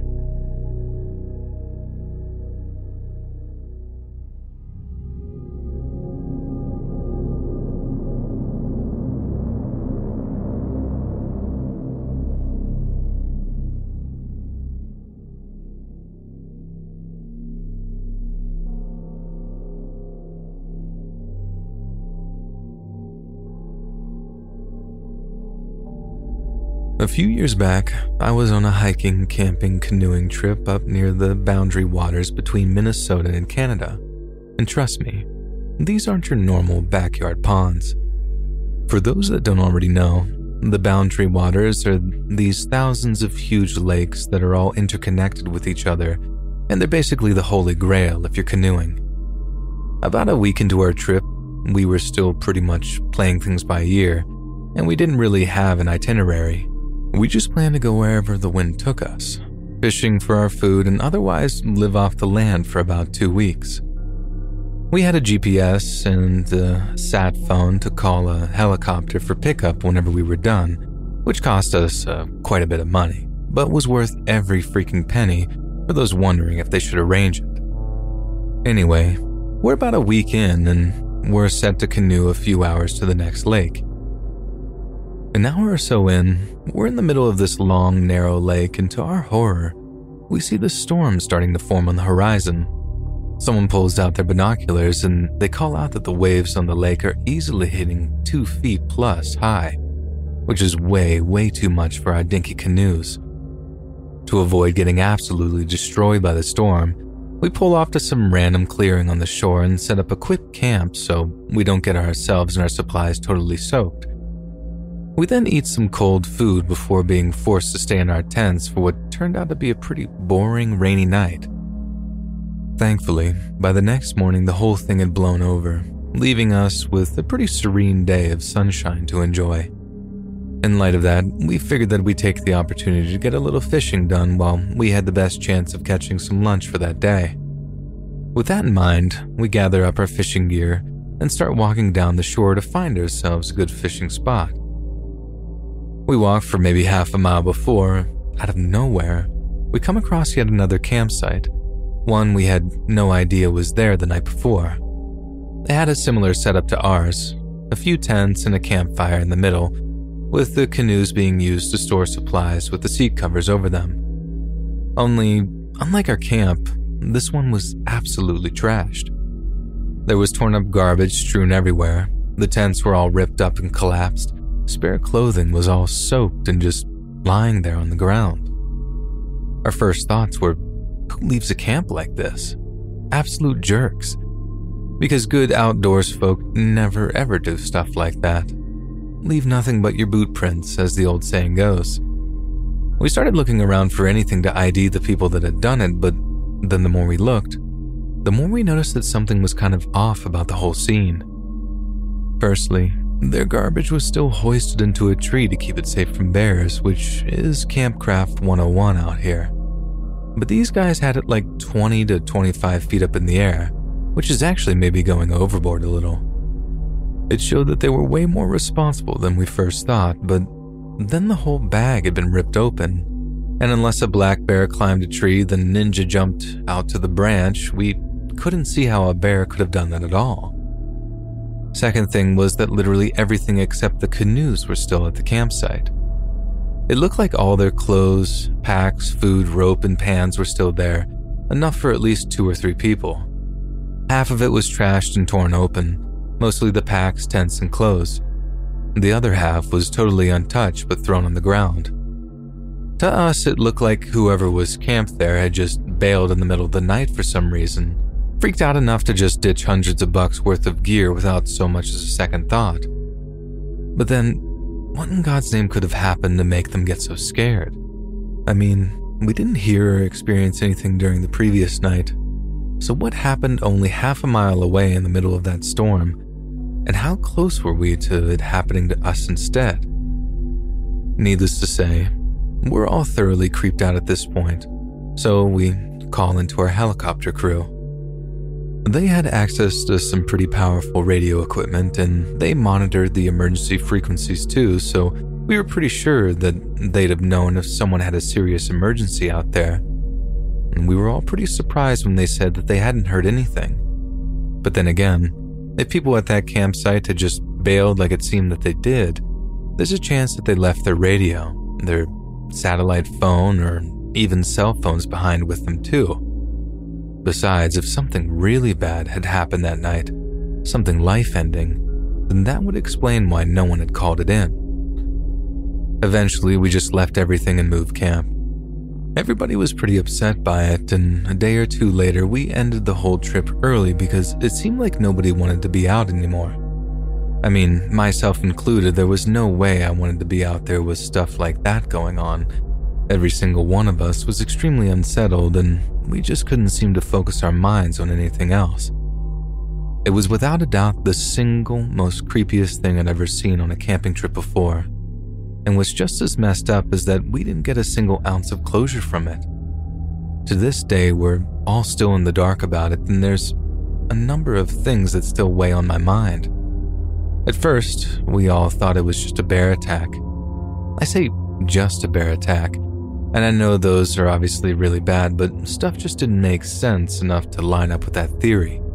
For starters, bears tend not to leave any food uneaten. Even black bears, the smallest kind, have one heck of an appetite when it comes to free food, so it makes absolutely zero sense considering that there was so much untouched food left over at the camp.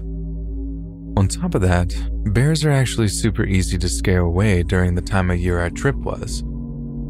When they have cubs with them or just after hibernation, that's when things get nasty. But we deliberately timed our trip not to coincide with either of those times. Then why were all their clothes and stuff torn up? And how did something get high enough to reach the garbage strung up in the tree like that? I mean, it's not impossible that a black bear could have ninjaed its way out to a branch, but it'd have to be the most desperate, rabid black bear in the history of black bears. I've done a lot of other camping and hiking, rafting and biking all around the country, and although I've definitely seen and experienced some crazy, adrenaline pumping stuff, nothing I've ever seen or experienced has left me so completely creeped out before. I hope I never run into anything like that again, but more importantly, I hope whatever did that to that camp stays far, far away from anywhere I am.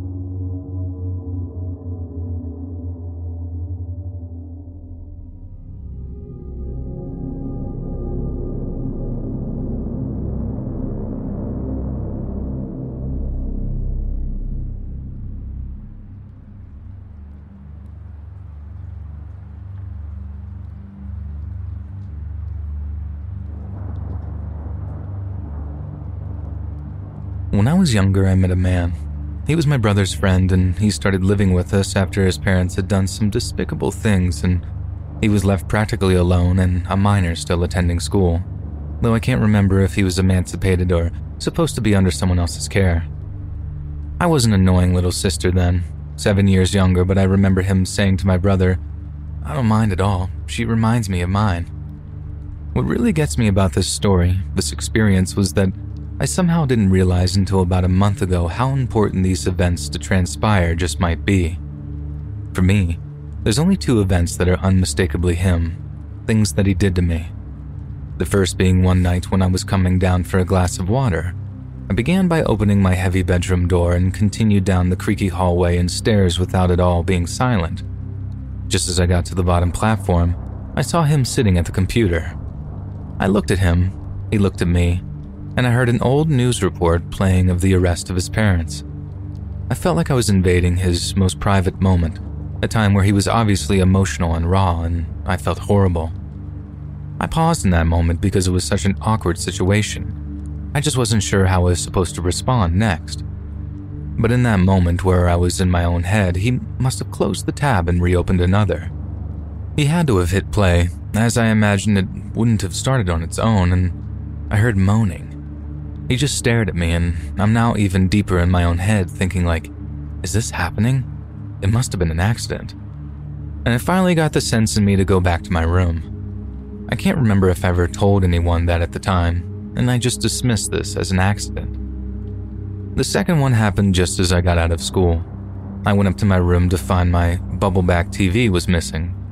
My brother took it all the time either as his own perceived punishment or because he wanted to use it for whatever reason. So I started by storming into his room and demanding where it was. The prong in my screw on cable cord was getting bad, and it was such a hassle to set up again and again, and I was aggravated. He tells me he has no idea and he couldn't care less. So confused, I'm now wondering who else would take it. I'm not grounded. My brother doesn't have it. Could it be his friend? I go up to his room and I knock. He sounds angry, and I ask if he took it. Through the door, he said he did, and going back to my aggravated state, I open it up to see it sitting on the ground, seemingly unused. I then angrily say, Why did you take my TV? And before I know it, he's bum rushing me into a wall and lifts me higher up by my throat. I start yelling at him, yelling in general, trying to fight back, and my mom runs up the stairs and screams at him. She tells him to let go of me and to get the F out as my brother comes up out of his room with the most puzzled look on his face, asking, What are you doing? His friend then leaves, and I can't remember him coming back and living with us after that. A while later, my brother moved to a new house in the same neighborhood, and for years, he would on and off allow that friend to stay with him. He felt bad for him, thought he was given an unfair start in life, and wanted to help him out. It was before or around this time a man in all black would begin terrorizing me. I've written a story about that on here before, so you might possibly recognize it, but it all started on All Hallows Eve when I was in fifth grade. It's exhausting to go through all of this again, truthfully. It was something that apparently my mind tried to downplay, dismiss, and forget for a while. But recently in therapy, I was forced to really face it, to realize it was the origin of who I am today. So I'm going to try to briefly explain what happened without leaving too many details out. There was a knock on the door while I was home. It was the middle of the night, and I grew up watching Forensic Files, Law and Order SVU, etc., so I was just naturally like, ugh, yeah, I don't want to open this. But like all the dumb characters in horror movies who die in the beginning, I did. I opened the door and no one was there. So I stepped out onto the porch to look and see if they were leaving because of the moment I had taken to decide. But there was no one there.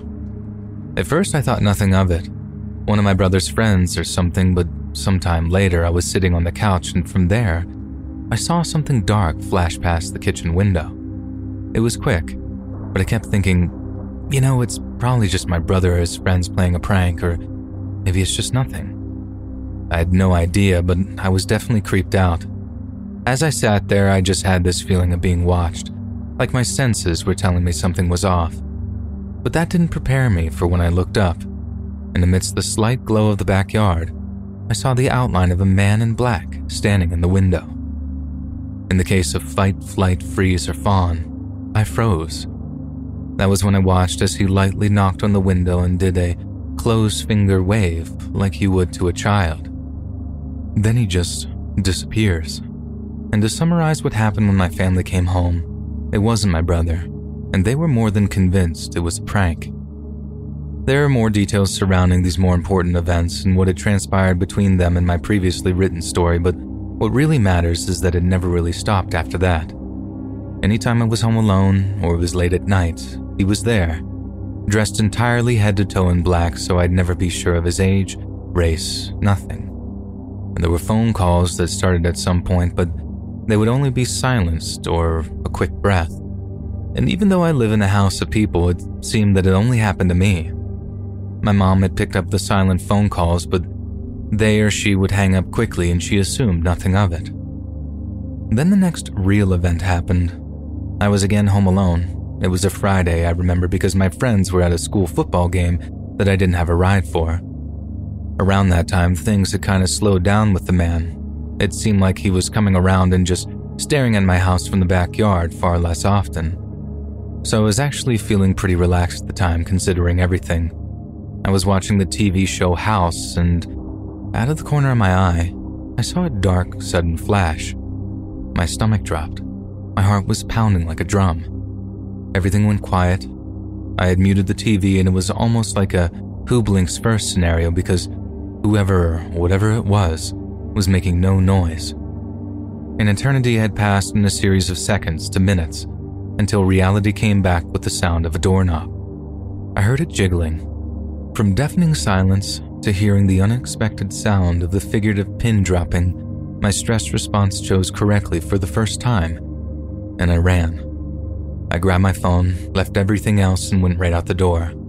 I didn't stop until I reached the outside of town. Then I remember laying underneath the streetlight, thinking that this was it, the day it was all building up to. I had been sleeping with a knife under my pillow, being unbelieved for years at this point, and it all led to this.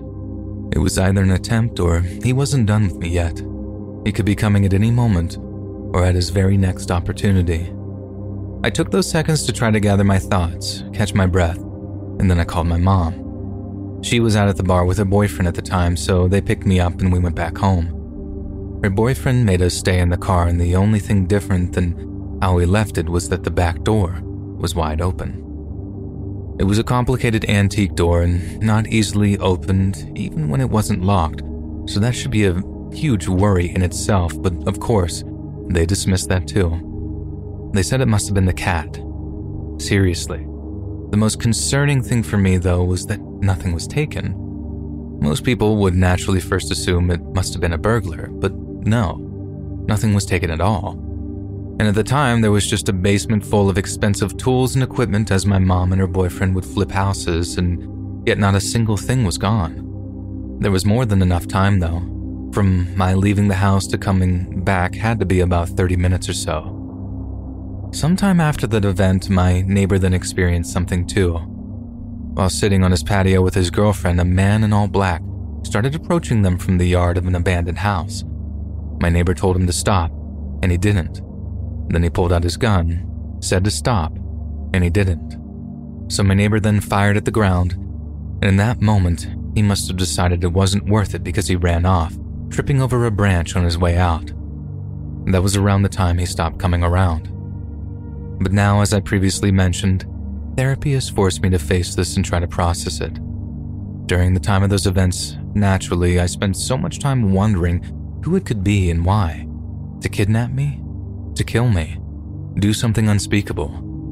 But I never got any answers from the world, time, or myself until possibly now. My brother's friend, after these events had all transpired and while sleeping in my brother's car, did something horrifying. He set himself up along a levee. At first, just himself in a notebook and would watch people as they walked by. They went along with their day unsuspecting as he would make a record of everyone he saw hair color, what they were wearing, race, gender, age range, how long they were there, how often, was someone or alone. And then one day, with a knife in hand, he pulled a woman off the levee and into a nearby wooded area. She was able to fight him off, and she got away, but not unscathed. He slashed her arm, and I can't even imagine the horror she went through in those moments. Following that, I'm not sure how they found him, or how they knew about the notebook, but the only known address they had for him was my brother's and ours. State and local police, as well as I believe possibly a U.S. Marshal, it was a branch of law enforcement I remember being higher up than usual, came to my door in a sudden swarm. They banged on my door, and as I opened, a cop slammed me against the door with his forearm and told me to stay back. I was absolutely clueless as to what was happening, but it started to click when I saw my brother's friend being walked out in handcuffs from my brother's home. They sat him upon the stairs, feet away from police canines, and I could hear them asking where his backpack is. A man said, If you don't tell us where it is, we're going to search both of these houses. I think he sincerely cared about my brother, as my brother did for him for all those years, and so I assume that's why he then divulged that it was under the dining room table at my brother's home. They then went, collected it, and simply left. I don't know what happened to him, but now, years later, I wonder if everything that happened to me was because of him. The way he wrote down those people's every movements terrifies me, yet almost solidifies, in a way, my suspicion. What if the only reason he knew when I was truly home alone, our routines, was because he has a notebook on me, too?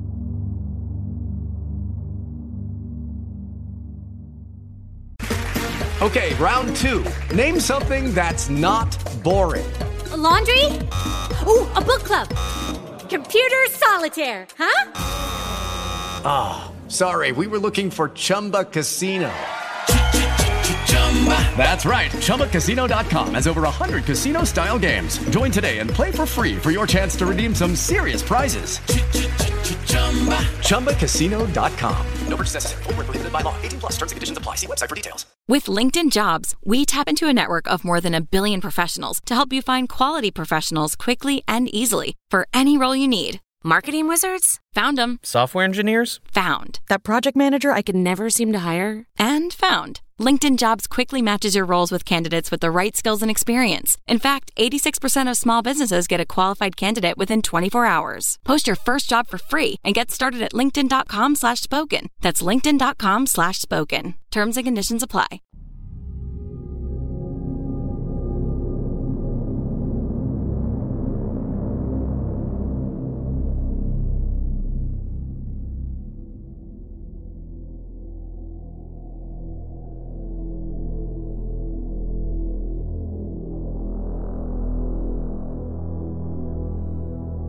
My mom's dog, Punky, was a very sweet, loving dog.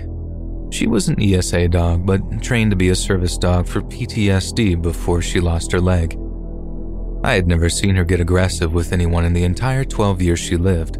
She never growled or nipped at anyone, and she had no sense of smell, so she loved all animals and people. A real gentle giant among our little terriers at 60 pounds. What I'm getting at here was that her barking at something and being aggressive was so wildly uncharacteristic that I only saw it once. I, an 11 year old female, was at home with my siblings, a 2 year old male and a 6 year old female. My then stepdad is at work, and my mom ran up to the gas station to grab a pack of cigarettes. It was only a mile or two away from us. For reference, we lived in a two bedroom trailer in the middle of the woods, on a dead end road at the time, and you had to really make an effort to get down our road, find our house, navigate down our rickety driveway, and find the door. I'm sitting at the computer having a grand time watching YouTube videos when all of a sudden, all of our dogs, about two Boston Terriers and one Chihuahua, perk up, bark a few times, and start investigating down the hall. My siblings were napping in the bedroom at the end of the hall at the time, so I figured they just stirred and scared the dogs. But then Punky sits up suddenly, stands up on the couch, and puffs her chest out. Her ears are perked up, her fur standing on end, her tail straight up, and then she barks. Loudly. I mean, the bark booms through the living room and echoes around, and all of a sudden she lunges off of the couch and goes tearing down the hallway. I'm already on edge because I don't think I've heard her bark, ever at that point. She's a Basenji mix, so her bark is more of a baying sound, but this was a big, loud, alert bark. I stand up and go to look down the hallway, ready to fight off what I'm assuming is a shadow monster in the hallway based on how the dogs are acting, but then I hear it. Knock, knock, knock. We didn't get visitors because of how weird our house was location wise, so my 11 year old mind had no clue what to do here. The only people who showed up were family, and they didn't knock, so I slowly walked towards the door. The knock drew the attention of the dogs, and they came running back down the hallway, all except for Punky. And I felt better with our three Liappy dogs in the room with me, even if they all were the size of New York City sewer rats. I opened the door just a bit, and standing on our porch is the sketchiest man I think I've ever seen. I can still picture him perfectly. He was really thin, a taller man with dark hair and a sunken face, bags under his eyes, and this half managed hair, sort of like he just gave it a quick brush, and then figured it was good enough. Everything about him seemed just a little too thin, a little too shallow, and his clothes were all off too. They were nice, but fake nice, you know? Like a clean, newer looking t shirt and new jeans, but he had what looked like a suit jacket on. All his clothes were dark too, despite the fact that it was summer in Texas and the weather was definitely into the hundreds that day. He also had this plain, unlabeled bottle in his hand. It looked like the label had been covered up and taped over. I stared up at him in confusion because I definitely don't know this man, and I asked what he wants. He smiles at me in this way that was way too fake, like this exaggerated and forced grin, and he spoke in the same voice retail workers do. Hey there, kiddo. I'm just trying to sell this here carpet cleaner. And he shakes the bottle at me. Mind if I come in to show you how good it works? Alarms are going off in my head because he just seems so off. Looking back with an adult perspective, the fact that he didn't ask if my parents were home is unnerving because he probably knew they weren't, and that's why he was here in the first place. I should have told him to get off our property, that I'd have to go get my mom, something except what I did say. But I didn't. Instead, I just shook my head and said, No, we don't have carpet. Well, it works on other things. And he took a big step towards the door and shook the bottle at me. I started to freak out and think to close the door, but the thing is, our front door didn't even lock. Small town, hard to access home, we never needed a lock, and so that's basically useless. I'm sure there's something very wrong about to happen, and I'm terrified as I think about what to do in the few seconds I think I have before it does happen. When all of a sudden, I hear it. Punky has crept up from the hallway, lowered towards the ground with her teeth bared and snarling like she was feral. She had slobber just dripping down her mouth. Her ears were down and she was ready to pounce. The guy hears it too, and as I look towards Punky, she tries to lunge past me and I just barely catch her with my leg as she tries her hardest to duck past me and attack the guy. He freaks out and runs off the porch without another word, booking it down the driveway as I let Punky out along with the rest of the dogs and they start chasing him. Our small dogs chase him down the driveway and stop about halfway, barking and jumping about. But Punky stops just on the porch and watches him with her ears perked, just staring in the distance until he disappears. I swear I saw someone join up with him running when he got into the road. The second he disappeared, Punky's entire body language changed and she went back to being the sweet dog that I knew. No barking or growling, just laying around, mouth and throat covered in slobber still. I realize my siblings are still down the hall and run to check on them. And when I get to the bedroom, my siblings were sleeping soundly still. But the bedroom window was wide open, the curtains pushed all to one side, and the items on the dresser in front of the window all shoved around. Someone had tried to climb through the window, and no doubt in my mind about it. And from what I can gather, the bedroom window was visible from the couch where Punky was sleeping, so I think someone was trying to climb through the window before Punky went after them and scared them off, and the man at the door was meant to distract me. They definitely didn't expect Punky, a bigger dog, because most of the time she was with my mom inside while our small dogs were the ones that saw public eye more often. I don't know what they intended to do, but after my mom got home, she took all of us to my aunt's house, and on our way there, we saw the men walking up someone else's driveway. Men, plural because we watched a second one split off to wait by the road.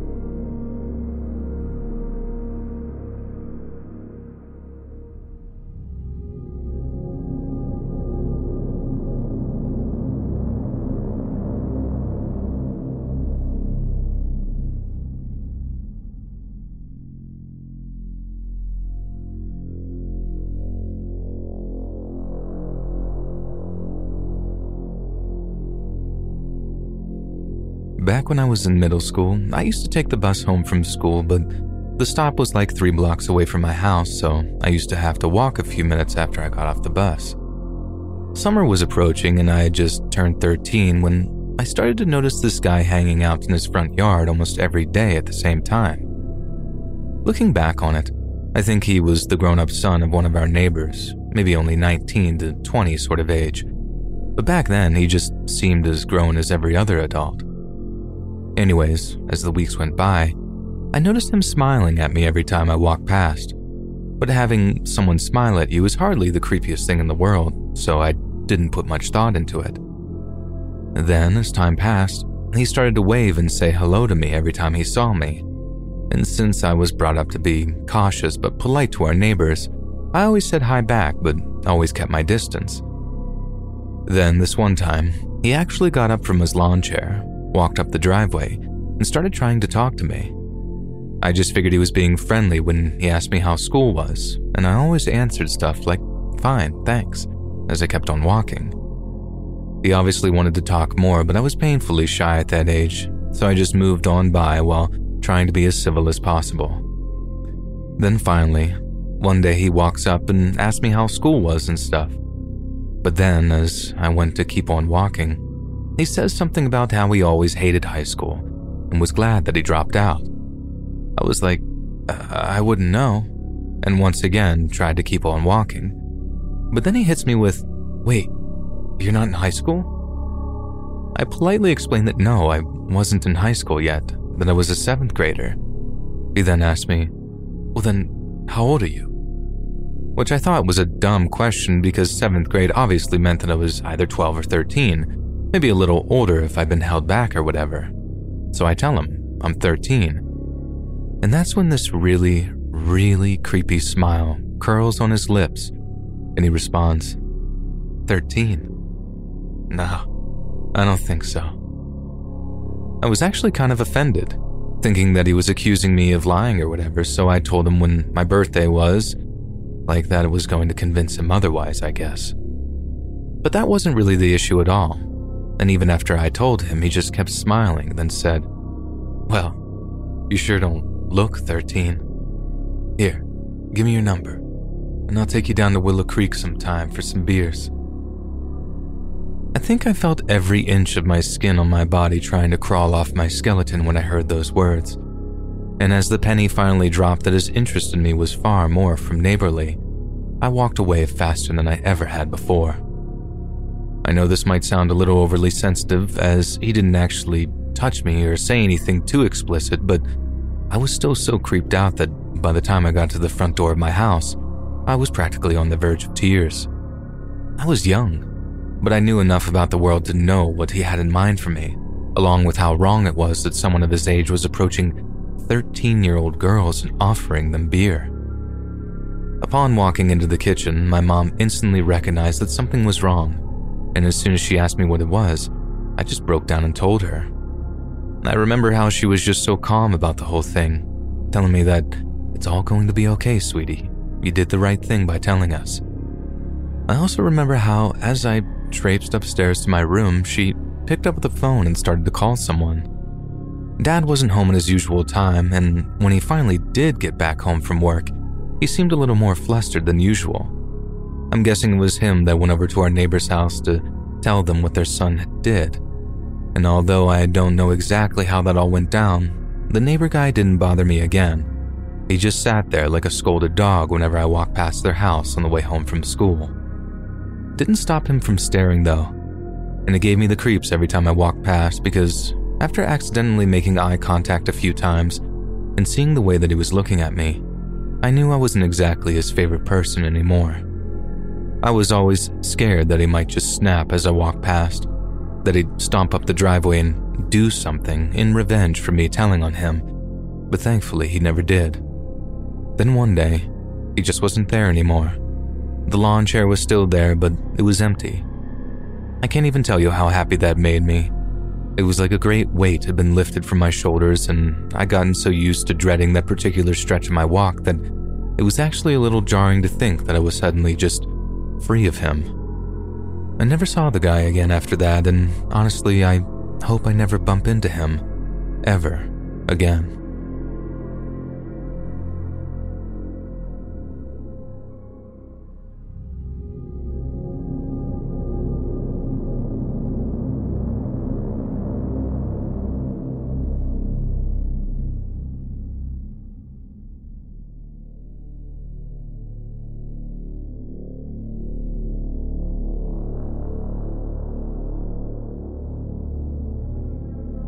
This happened to me when I was about 10 years old. but even now, as an adult in my 30s, I remember it like it was yesterday. My parents had taken my sister and I out to a movie, and then to get ice cream in celebration of my older sister getting straight A's on her report card. I remember my dad had gotten off of work later than usual, so by the time the movie was over and we had our ice cream, it was well past our bedtime. It didn't matter though. My parents were happy and proud of my sister, and we had a great time, and we took our time getting home.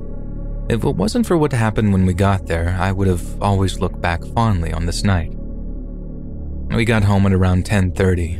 Bedtime was usually 10, so I went straight to my room to put my pajamas on while my sister went to brush her teeth. I remember thinking that it seemed a little more chilly in the house that night, but that's the only thing out of the ordinary I can recall from when we first walked in. I barely had a chance to change when I heard my dad yell our names from what I thought was the kitchen. I didn't know what was wrong, but I knew it was bad because I heard fear in his voice for the first time ever. It scared me really bad, and I bolted out the door and into the kitchen as fast as I could. My sister was already there, and her and my parents were standing very close. My mom looked like she was on the verge of panic, and she motioned for me to come close. She wrapped her arms around my sister and I, and my dad was already dialing on the house phone. Then I noticed some glass on the floor. I asked what was wrong, but she didn't want to tell me. She said we needed to go outside right away. As we headed out the front door, I heard my dad talking to a 911 operator and telling him that when we got home, he found our back sliding glass door shattered and objects strewn about the kitchen. We went to the neighbor's house and waited for the police to come.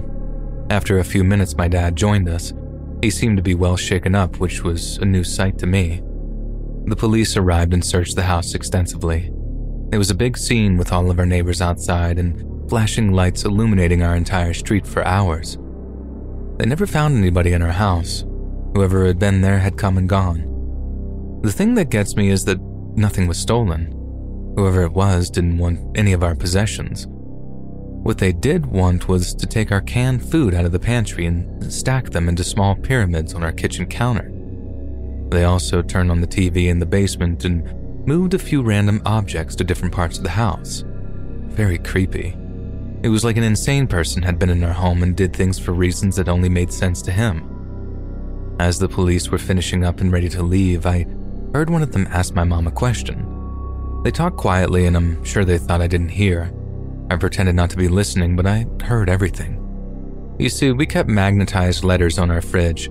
I think I had gotten them for a birthday present a few years before, and we used them to leave each other messages for fun sometimes. The cop was asking my mom if the messages on there that night were done by any of us. It wasn't. I watched my mom turn pale when he told her what it said. It still makes my skin crawl to this very day. It said, always watching. The police didn't find any fingerprints. They said the intruder had been wearing gloves, and for the next few days, the entire family was extremely uneasy. I was absolutely positive that the intruder was still in the house somehow, that there was a hidden place nobody knew about where he could hide and listen to us. I never shook the feeling that somebody was there, and within a few months we decided to move. It was just all too scary for us to stay in that area, and we moved to a house several miles away. We were never bothered again, but I do still think about it. Was it kids playing a prank? Was it some insane person that wanted to torment a random family? Or was it someone that truly had it out for us and who really was always watching? Could it have been a neighbor or someone we knew? These questions still keep me up at night sometimes. And this happened many years ago, but the hairs on my neck stand up sometimes when I'm alone at home and have to check the house to make sure that no one is hiding.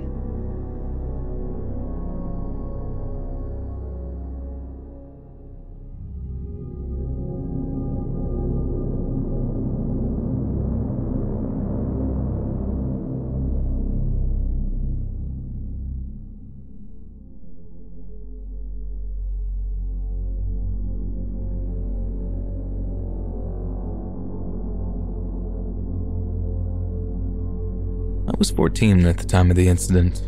I was home with my brother, grandma, and my baby cousin. My brother had invited some girl over. Please remember that part because it is key to the story. And my brother then introduced us to the girl. She looked normal but seemed a bit nervous. My grandma asked her some questions and told her if her and my brother needed anything to let her know. Anyways, my grandma told me to stay upstairs and to allow my brother and the girl privacy downstairs. Of course, me being the nosy little sister, I wanted to know everything, especially this new girl my brother brought home. I snuck down the hall quietly and looked over the banister. I saw the girl looking outside the backyard and asking my brother questions like, Who all lives here? Is this your guys' house? It's so nice. Hearing the conversation, I decided to listen to my grandma and go back inside my room. I began to listen to music and felt the urge to look outside my window. I then saw a 2000 Chevrolet Impala parked outside our driveway. The door was wide open, and it appeared to be a man leaving our home with all of our tech items from our home and packing inside the car. And this feeling of dread came over me. Yo, what's going on? I said. Then the sound of loud talking was heard downstairs, and my brother said, Please, you don't have to do this. Just let us leave if you know what's best. The girl responded. I hurried and ran to my grandma quietly as I can to let her know what I saw downstairs and what I heard. She didn't understand the severity of what I was telling her and began to laugh, which made me kind of upset because our life could be actually in danger at that moment. I heard tires screech and saw the Chevrolet Impala speed down the street. I called out to my brother and he said, Huh, in a distraught voice. What's going on? What was that man outside? I asked. And he didn't reply. I walked downstairs and saw my brother shaking his head in disbelief looking at where our TV used to be. The police came shortly due to my grandma calling them, and we were later informed that my brother and the girl met for the first time that day off of a dating app. And of course, they met at our home. The girl, of course, set up the entire robbery. She was just the decoy until her boyfriend came to rob us. But this part I'm about to say makes my blood run cold. The guy who robbed us held my brother at knife point and said if he didn't comply, he would stab all of us upstairs as a punishment for him getting in the way. The cops asked my brother to give him a description, but he didn't. Later on the same day, we then heard a truck park on the side of the house, and whoever was in it yelled and threw a glass bottle down and drove off. I'm not sure if it was the same man who robbed us, but it terrified me nonetheless. I'm grateful nothing happened to my brother, though, or my family. It just goes to show you that you can't just trust everyone.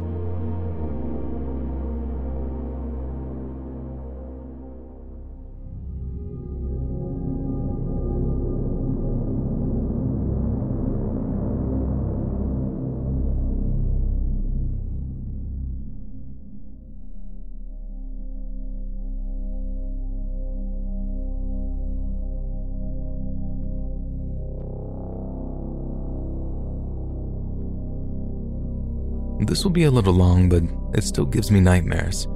I'm a 21 year old female. I drive from Miami to Daytona Beach near Orlando almost every other week. I make sure to fuel up before I start off, but this one day, this one unfortunate day, I didn't. I left Daytona around 12 a.m. driving back to Miami. I drive a black Mustang 40th anniversary here and there. I was jamming to some good music, not paying much attention to what was going on with my fuel tank and around 2:30 to 2:45 a.m., the low fuel warning came up. I saw it and started looking for the nearest exit, which happened to be Boynton Beach. I'd never been there and had no idea, still don't know how the area is. I took the exit and saw that there's a Circle K right off the exit. I was a little relieved because now I at least wouldn't run out of fuel in the middle of nowhere. Now, with barely any fuel left in my car, I pull up to this gas station is totally empty, and I cannot even see a single car inside or even outside on the road. There were no people other than one tall man in a red colored jacket walking around near the side of the gas station store where all the parking is, but he was not very close to the pump that I was at. I was a little scared, but I usually try to shake my fear off by telling myself that it's nothing. This man at this point is looking at the ground, but kind of walking in the general direction of my car. I'm still inside the car contemplating whether or not I should get out or stay in. Usually I would have just gotten out and fueled and not feeling scared at all. But that day, something in my gut told me to lock the door and wait inside until he either goes away or walks past my car. At this point, this guy is just a few feet away from my car, still not looking at me. I'm trying to tell myself, it's okay. He doesn't even care that I'm here. I should get out. But then, my worst fears come to life. This man looks straight at me and dashes towards the driver's side door and tries to pry it open. At this point, it's around 3 a.m. with no other people in the general vicinity. I literally froze for a second and thought that I was going to die. He pulled on the door handle several times trying to get it to open, but then I somehow got my senses back, turned the car on, and floored it. He didn't let go of the door handle until I started the car and hit the gas pedal and I'm so thankful that despite the low fuel, my car still started up and drove off. I had nothing on me to defend myself, nothing at all other than a plastic fork I got from Panda Express earlier that day. I still can't get over the whole experience, and it still scares the life out of me to this day.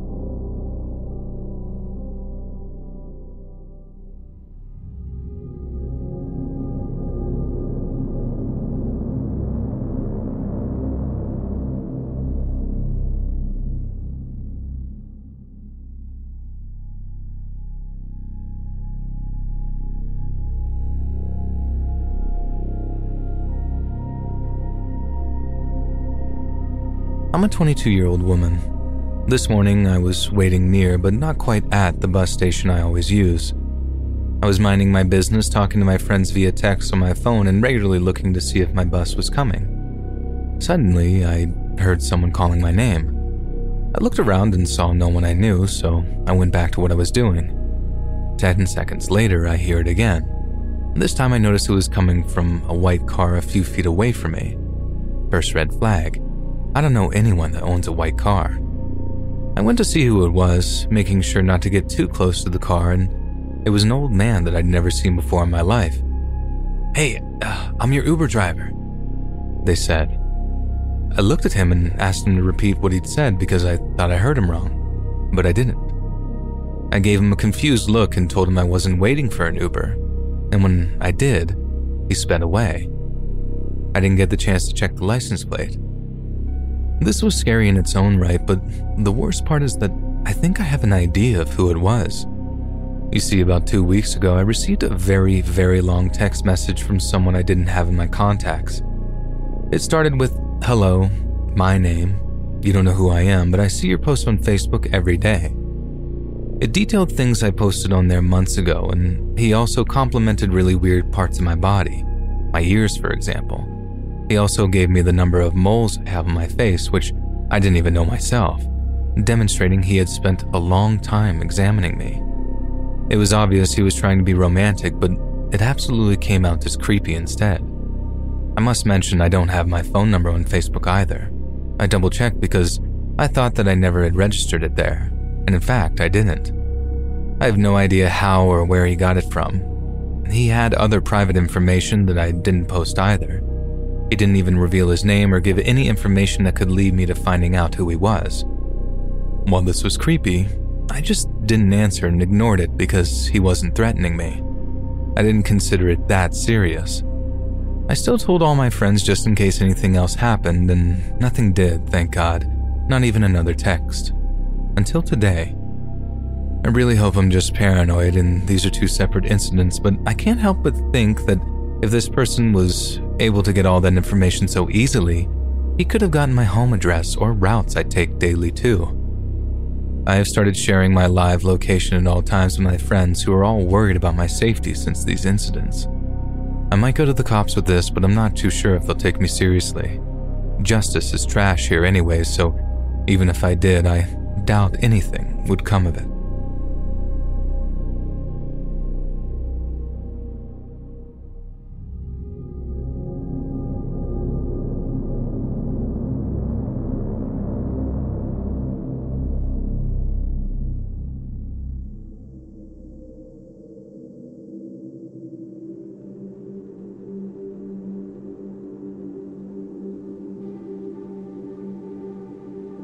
I'm a 29 non binary, partially deaf, and have terrible anxiety, CPTSD. My roommate, a 27 year old female, has a beautiful American bully. He's a bit skittish due to an abusive background, but he's overall a good dog. I have a super comfy couch that I often choose to sleep on over my own bed. The dog, Rover, barks anytime he hears someone near the door or knocks. It can be annoying, but it can also be helpful because often I don't hear it. This night, Rover stayed downstairs with me because I was anxious but too lazy to go downstairs into my room. We have a deadbolt that has a keypad and auto locks after 30 seconds. It's about 2 a.m., and I wake up to him growling. I've heard him growling before when delivery people come by and whatnot, but this, it was almost primal. I open my eyes and roll over to see Rover standing between the end of the couch and our front door, hair standing on end and hunched over like a wolf about to take down a deer. Then I heard it. Someone was banging on the apartment door about three houses down. I was absolutely frozen with fear. I felt the blood leave my face and my instincts were screaming at me to run. This wasn't a let me in, I forgot my keys, it was more frantic, I suppose. I had the window open about two inches, but used the lock on the bottom to keep it from opening more. I could hear this person mumbling to themselves and shuffling their feet around. Then I heard the chirping of my keypad being used. It was rhythmic, so they were definitely trying actual codes and not just randomly punching buttons. At this point, Rover had backed up and placed himself directly in front of me, still facing the door. Then the doorknob starts to move. Thankfully, they entered the wrong code, so it was still locked, and that's when Rover went into a full frenzy. He rushed the door, body slamming it while barking and growling. I never heard a dog make such a noise. I heard the person stumble back, pause, and then giggle. And that's what scared me the most. It was like I had been submerged in ice water. I had goosebumps and I felt sick. At this point, my roommate had woken up and rushed down the stairs. She saw me frozen on the couch and Rover trying to bust down our metal door to get at whoever was trying to get in. She broke the silence and screamed, My husband is a cop. We're armed and willing to shoot. A total lie, but it seemed to work as we heard footsteps running away and Rover clicked back to his normal, doofus self. I never sleep with the window open downstairs and have yet to sleep on my couch since.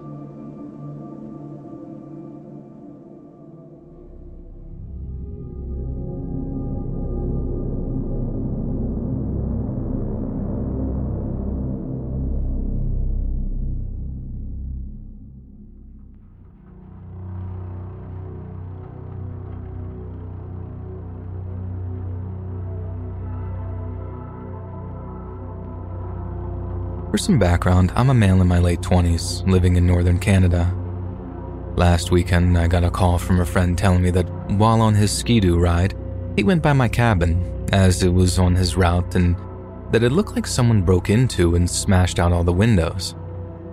Devastated, I went to my shed to load up my skidoo and sled with boards and tarps to repair the windows, hopeful to keep some of the snow out of my cabin until I can properly replace the windows in the spring.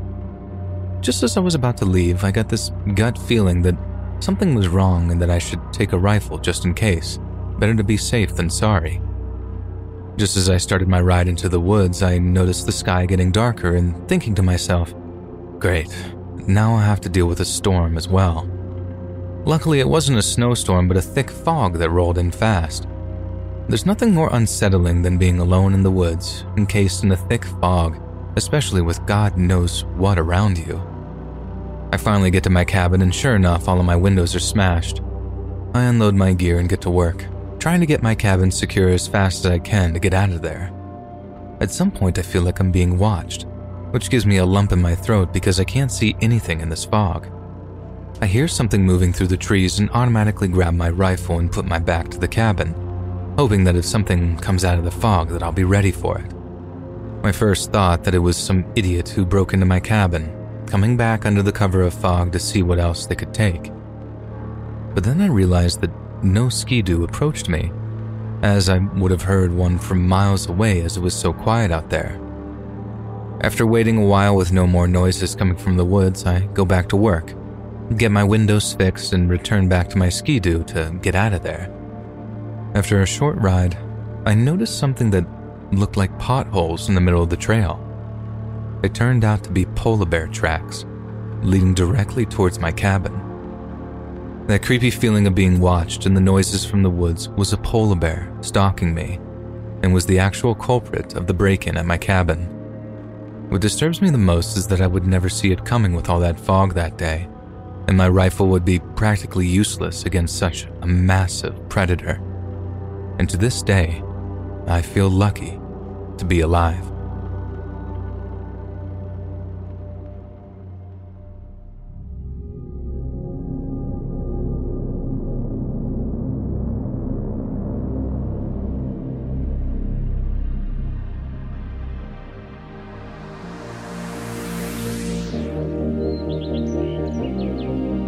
Hey friends, thanks for listening. Click that notification bell to be alerted of all future narrations. I release new videos every Monday, Wednesday, and Friday at 7 p.m. Eastern Standard Time. If you get a story, be sure to submit them to my subreddit, r slash Let's Read Official, and maybe even hear your story featured on the next video. And if you want to support me even more, grab early access to all future narrations for just $1 a month on Patreon, and maybe even pick up some Let's Read merch on Spreadshirt. And check out the Let's Read podcast, where you can hear all of these stories in big compilations and save huge on data. Located anywhere you listen to podcasts. Links in the description below.